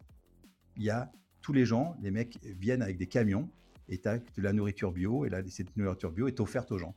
Donc oui, tu as un gros délire un peu pendant une semaine. Et au niveau musical, c'est exceptionnel parce que les gens se, euh, vont aussi bien aller voir un set de Skrillex de Diplo qu'une nana qui démarre, une nana qui joue de la musique indienne. Euh, c'est super, euh, c'est super ouvert, vois, comme, euh, D'accord. comme modalité. Moi, j'adore ça. Il y a une programmation qui est annoncée quand même ou c'est tu dois tomber au-dessus Non, euh, il au faut- pif? faut pas, justement, l'année dernière, enfin, il y a eu 2-3 ans, enfin non, j'y suis allé 11 fois, donc j'ai eu beaucoup de chance quand même d'aller au- autant de fois à Burning Man. Je te cherche des photos là, j'ai trouvé des photos. Je vais partager avec toi des photos. Ah, le streamer Là, est en train de Vous- faire mais notre vous avez qu'une travail. petite photo, vous avez qu'une petite photo merdique, regardez. Alors regardez-moi. Tiens, mais attends, j'attends que tu bascules, tu vas voir. Euh, donc là, si tu veux, euh, je, te, je te montre un peu l'état du, délire des gens. Par exemple, voilà, tu te retrouves dans un, un espèce de... Ça, c'est un club. Tu vois, les gens, ils, ils dansent dans le club. C'est un espèce de Hummer balèze. Tu vois un peu là, le moins d'écran Ah ouais, ouais, Ça te plaît? Peut-être que, Michel de, de la régie peut mettre le grand écran. euh. Ouais, ouais, mais alors voilà. Michel, Ah, bascule, bas- bascule, bascule que sur mon écran, tu vois. Euh, là, par exemple, il y a un mec qui joue du trombone, jour et nuit, mais sauf que le trombone est en feu. c'est normal. Et toi, c'est normal. Lui, c'est un clubbeur. Et lui, il, va- il est en train de rejoindre une, une rêve qui démarre, parce qu'il est 7h du matin et il y va, quoi, tu vois. Euh, alors, attends, j'avance, tu vois. Attends, j'avance. Euh, Alors, tu, tu dors dans des, dans des tentes comme ça. Tu as des mecs à poil qui font du vélo, mais c'est normal. Et tu dors la journée parce que tu t'es, tu es un peu fatigué vu que tu as fait la fête toute la nuit. Et puis bah, là, euh, avec mes potes, ouais, on va faire des photos, un peu délire, euh, Space Invader, Arbac. Alors j'avance, hein, j'avance. Est-ce que, est que tu peux y ramener ton, ton LA Good Vibe là-bas? Ouais, ouais, je l'ai ramené, je l'ai ramené l'année dernière en 2019, ça va. Ah, yes. Euh, alors attends, là, je joue. Là, t'as un mec qui faisait des. Ah, là, c'était les potes que j'avais emmenés l'année, là. On est allé en pote. Regarde, là, on dort dans, dans, dans, dans la tente. Je peux te dire que là, ça envoie sérieux quand même. hein. Euh, et puis, attends, non, ce que je voulais te montrer, c'est une tempête, par exemple. Bon, attends, j'avance. hein. C'est tout mélangé. Ah, là, il y a des, Ah. des gens. Il y a des choses. Bah, normal, quoi. Enfin, Hop, hop, hop. bah, ça va. Alors, tiens, regarde, tu vois, là, je joue, par exemple, dans un espèce de dôme. Alors, on voit pas très bien, mais tu vois, bon, as des gens qui sont tous déguisés à fond, quoi. Et là, là tu joues du kétard dans, dans des, dans des- dans des conditions juste de dingue, parce que tu vas avoir la poussière, parce que, euh, alors, tu vois, les clubbers. Pour être clubber, tu as juste besoin de ton petit briquet et ton paquet de clubs, c'est tout. Ça suffit. Et ton slip. T'as rien besoin de plus. Voilà. En slip kangourou. Ouais, ou alors, tu vois, j'avais un super costume de gorille, que je m'étais mis en gorille un peu pour mixer, c'était pas mal quand même, pieds nus en gorille, tu vois. Attends, j'avance. Ah ouais, alors là, regarde, là, là, c'était pas mal. Ah oui, là, Là, là, Là, on s'est pris une tempête de sable. Regarde l'état du matos. Là. Regarde ça. bah là, Ouais, là, les mecs de Pionnier, ils sont pas contents, tu vois. alors, les mecs de Pionnier étaient très Et Mathieu contents. Gillet dans, le, dans la conversation, attention. hein. Les gens de Mathieu étaient, les gens de Pionnier étaient très contents parce qu'ils ont même utilisé cette, euh, cette photo euh, pour une publicité euh, qui, a eu, qui avait été utilisée en disant euh, euh, utiliser Pionnier euh, partout dans le monde, dans toutes les conditions, je sais plus quoi. Effectivement. Pionnier m'a demandé l'autorisation d'utiliser cette photo pour le Japon. Ah, trop bien. Parce que, quoi, les gens dansent euh, jour et nuit. euh, bon, là, là, on a une tempête de sable, ce qui fait que j'aime bien cette regarde, tu vois, tu vois rien à 2 mètres, quoi. C'est un truc de dingue. Ambiance très Mad Max, évidemment. Ah bah là, regarde, mais là, j'aime bien cette photo. Tu as un mec ou une nana qui danse. Tu sais pas si c'est un mec ou une nana, tu t'en fous. Ils ont des, des oreilles de lapin. euh, normal, quoi. j'aime- vraiment bien ça. Bon, Et tu retournes chaque année? Bah, j'y retourne dès que je peux. Ouais. C'est euh, c'est tous les tous les ans. euh, tous les ans, c'est euh, durant le, la dernière semaine du mois d'août. Donc c'est ce que ce qu'on appelle Labor Day. C'est le, le jour du travail ici aux États-Unis. C'est le premier lundi du mois de septembre, qui est férié. Donc euh, voilà. Et donc du coup, c'est un de mes festivals préférés parce que tu tu te retrouves à jouer devant des gens qui sont dans un état d'esprit mais de mais mais dingue quoi. Et c'est vrai que tu vois, tiens, je, je te montre encore deux trois photos, tiens. On retrouve un peu un esprit Woodstock. Ouais, mais avec de l'argent, quoi. Parce que Oui. Alors, voilà, donc là, on est, on est en route vers Burning Man, dans le LA Good Vibe, tu vois. je- J'en profite pour faire un peu de musique, tu vois. Et donc, euh, regarde, tiens, là, c'est une, une vidéo qu'avait fait Charles avec le drone. Regarde ça. Quand tu montes la verticale, alors là, tu vas voir, on va être à la verticale des LA Good Vibe. Voilà, donc là, tu vois les Good Vibe avec les, avec les panneaux solaires. Ouais. Et là, on monte, on monte, on monte, on monte. Et là, tu vas voir le village de 70 000 personnes dans le désert. Pour te dire, il y a un côté Mad Max, Star Wars, euh, toute cette. euh, tout ça. Alors, attends, regarde. Bon, j'avance un peu parce que le, le- le film est un peu long. J'avance, j'avance, j'avance. Mais regarde un peu. Regarde, c'est, regarde ça. Regarde ça. C'est pas Star Wars, ça? Mhm. Moses Slay, très bien. ouais, c'est très Moses Slay. Ouais, C'est beau, hein? Et comment vous vous retrouvez dans ce. Il y a des Alors, allées il y a des... Exactement. Alors, tu vois, c'est il y a un. Je vais te montrer. Putain, je savais pas que je pas que j'allais vous faire une formation. à-. Si tu veux retrouver Michel qui est allé 32 euh, Alors, non, rue alors, 12. Michel. Mais il- je vais te montrer parce qu'il faut que je te montre euh, vue, du, ciel, tu vas comprendre.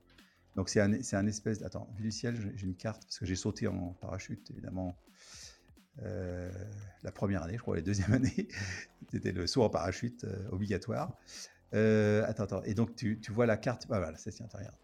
Attends, vue du ciel, je te montre. Donc, Laurent, ton écriture de Tatooine me fait mal aux yeux.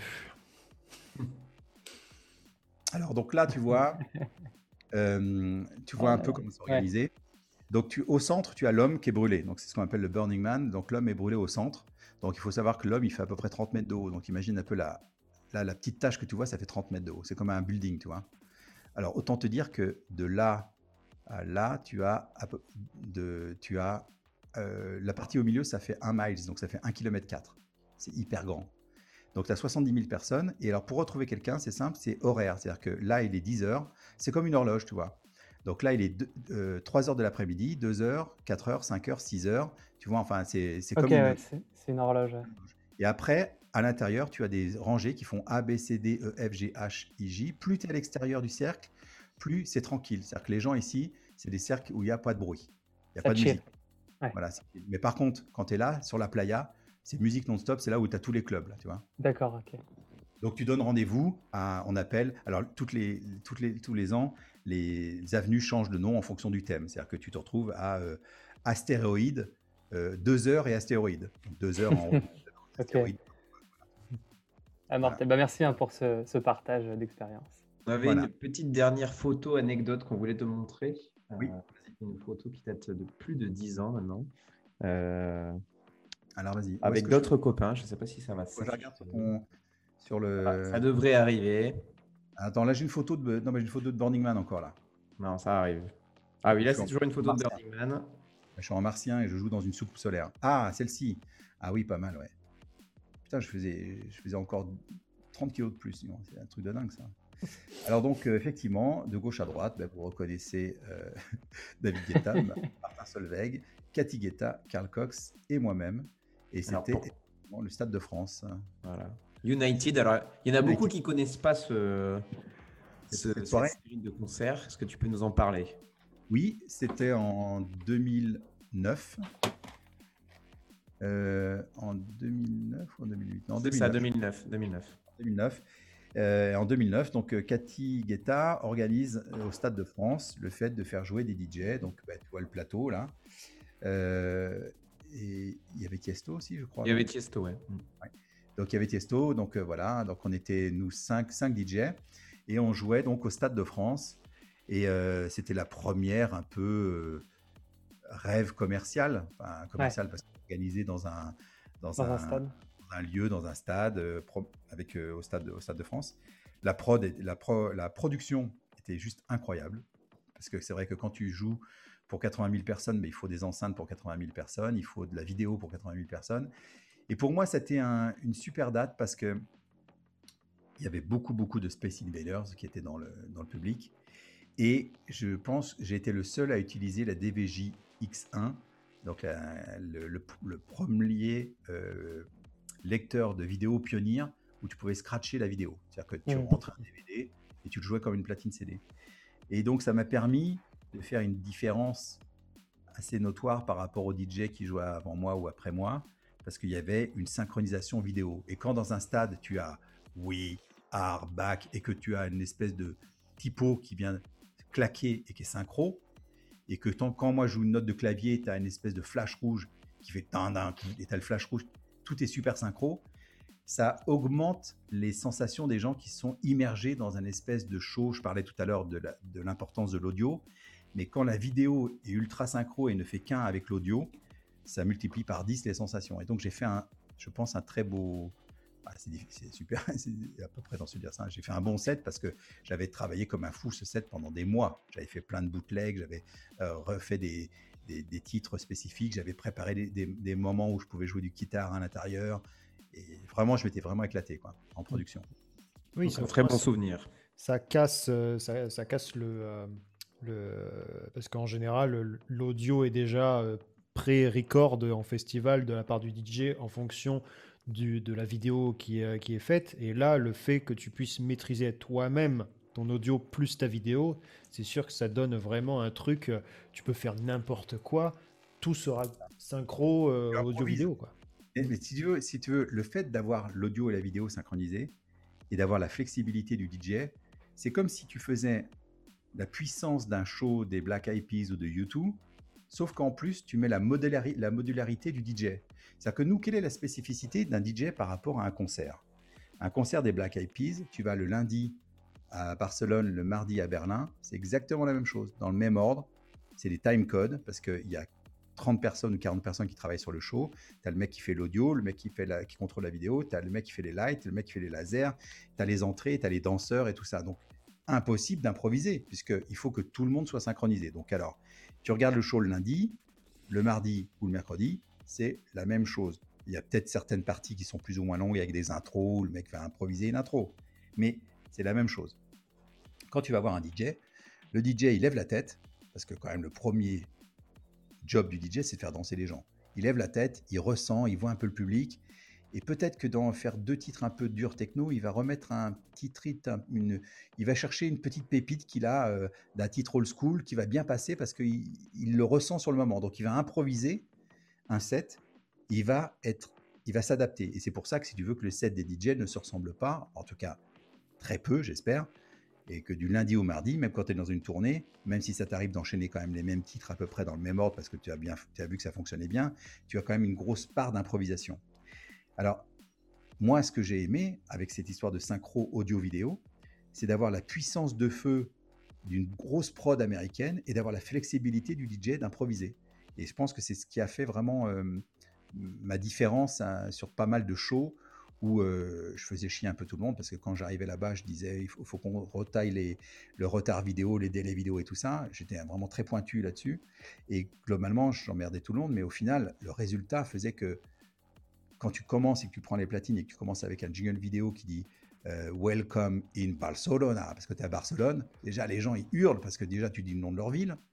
Et que et qu'après je mets le drapeau euh, espagnol, les mecs ils sont à fond, donc j'ai fait de l'habillage spécifique pays par pays avec des langues différentes. Quand je jouais en allemand, en Allemagne, j'avais des intros en allemand, j'ai même fait des, des, des intros en, en, portugais quand j'ai fait mes tournées en, au Brésil que j'enregistrais la veille dans l'hôtel avec le mec qui, qui, me servait, qui, me servait, de tour manager. Je lui ai dit, est-ce que tu peux pas me traduire la phrase euh, Bienvenue les Space Invaders et tu me fais ça en portugais, tu m'enregistres avec mon micro portable Ouais, d'accord. Et je, je, reproduisais la veille pour le lendemain une intro en portugais. Mais quand je balançais ça, les gens, ils, sont Comme à fond. Mmh parce que ils ont compris que c'est unique, ce qu'ils comprennent très bien que quand tu mets un truc bienvenue à Barcelone et, ou que tu dis un truc en portugais, et que le lendemain tu joues en Allemagne, bah, tu sais, ils se doutent bien que c'est pas le même show, tu vois. Donc euh, tous ces petits détails de production euh, ont fait que bah, j'ai pu marquer des, des, des, points et entre autres le Stade de France était vraiment un, truc exceptionnel. Je vous invite à aller chercher une petite euh, vidéo sur le, sur le YouTube si vous trouvez. Vous mettez Joachim Stade de France peut-être, je sais pas si c'est référencé comme ça. Vous verrez. J'étais hyper fier d'avoir été, d'avoir lancé une espèce de mode. Excuse-moi je vois, je suis hyper bavard. Putain. deux heures et quart, ça fait deux heures et quart qu'on parle. T'as les gens sont encore... Mais oui, et plus. Ils sont encore bien là. Hein. Vous se coucher. allez vous coucher, mais vous n'êtes pas de chez vous ou quoi? Alors, je suis hyper fier d'avoir lancé un truc. J'étais le premier DJ à dire allumez vos téléphones portables, on va prendre une photo tous ensemble en même temps. J'étais tout en haut du Stade de France. Et je prends le micro, je dis bon voilà Space Invader. Et à pleure pas, hein. bois un coup. Je vais pleurer, ça va pleurer. à 3, on va faire une photo tous ensemble. Et c'est la première fois qu'il y aura 80 000 photos similaires avec des angles différents. Et donc je prends le micro, je dis 1, 2, 3. Et là tu vois les millions de flashs. évidemment, tout le monde fait ça maintenant à Tomorrowland, tous ces trucs-là. Tout le monde sort le drapeau, tout le monde fait les mêmes choses, tu vois. Mais j'étais le premier à le faire. Euh, et, c'était vraiment sympa. Je pense que les gens étaient, étaient contents d'utiliser leur téléphone portable pour prendre une photo. Quoi, tu vois. Bon, maintenant, les mecs, c'est. Je sais pas à quoi, à quoi ressemble la photo vu la qualité de l'époque. Oui, mais n'importe. si vous avez des photos de cette époque, envoyez les envoyer. Ah ouais. c'est incroyable. Hein. Mais rien, rien que de faire une. J'avais toujours trouvé que la, scène française était un peu en retard justement sur ces gros shows parce qu'il y avait, il y avait les Sensation White par exemple euh, au Pays-Bas. Ouais, c'est vrai. Les, et... les Max et tout ça, ouais et, qu'on arrive finalement en France à, faire ça, euh, c'était incroyable. On a mis du temps. Hein. Et, bah, et, d'ailleurs, le, le, pire, c'est que ça n'a pas duré longtemps. Quoi. Ça a duré trois éditions, trois ou deux. Deux éditions, il y a eu. Deux éditions, ouais. Et je crois que les voisins se sont plaints et ils n'ont plus jamais refait. Quelque chose Exactement, ouais. Exactement, ouais. C'est comme même par... l'équipe Marc. Exactement. le mec qui rend, fait de la pub. oh bah, de toute façon, euh, toujours avec plaisir. Mais euh, c'est sûr que c'est paradoxal de se dire euh, on a inventé la French Touch et de l'autre côté, la musique électronique institutionnellement est toujours perçue comme ah, c'est les jeunes, ah, c'est. Je sais pas si c'est de la contre-culture, mais. Ça va mieux. Hein. Eh, franchement, vous vous plaignez, mais vous n'avez pas connu moi les années où on était vraiment des dissidents, quoi. Et je peux te dire qu'il y avait une radio qui passait nos titres et FG, et puis tous les autres, ils nous crachaient dessus, et puis les DJ, c'est pas un métier, et, euh, et, et, vous n'êtes pas des musiciens, et puis qu'est-ce que c'est que ces mecs qui se prennent? Non, mais franchement, nous, on s'est fait insulter, quoi. Hmm. Et, à limite, à l'époque, vous étiez des marginaux, quoi. Eh oui, mais quand je dis ça, on, est, on était des saltimbanques. Hmm. Moi, j'étais traité de saltimbanque. Mais bon, à juste raison sûrement à l'époque. Hein.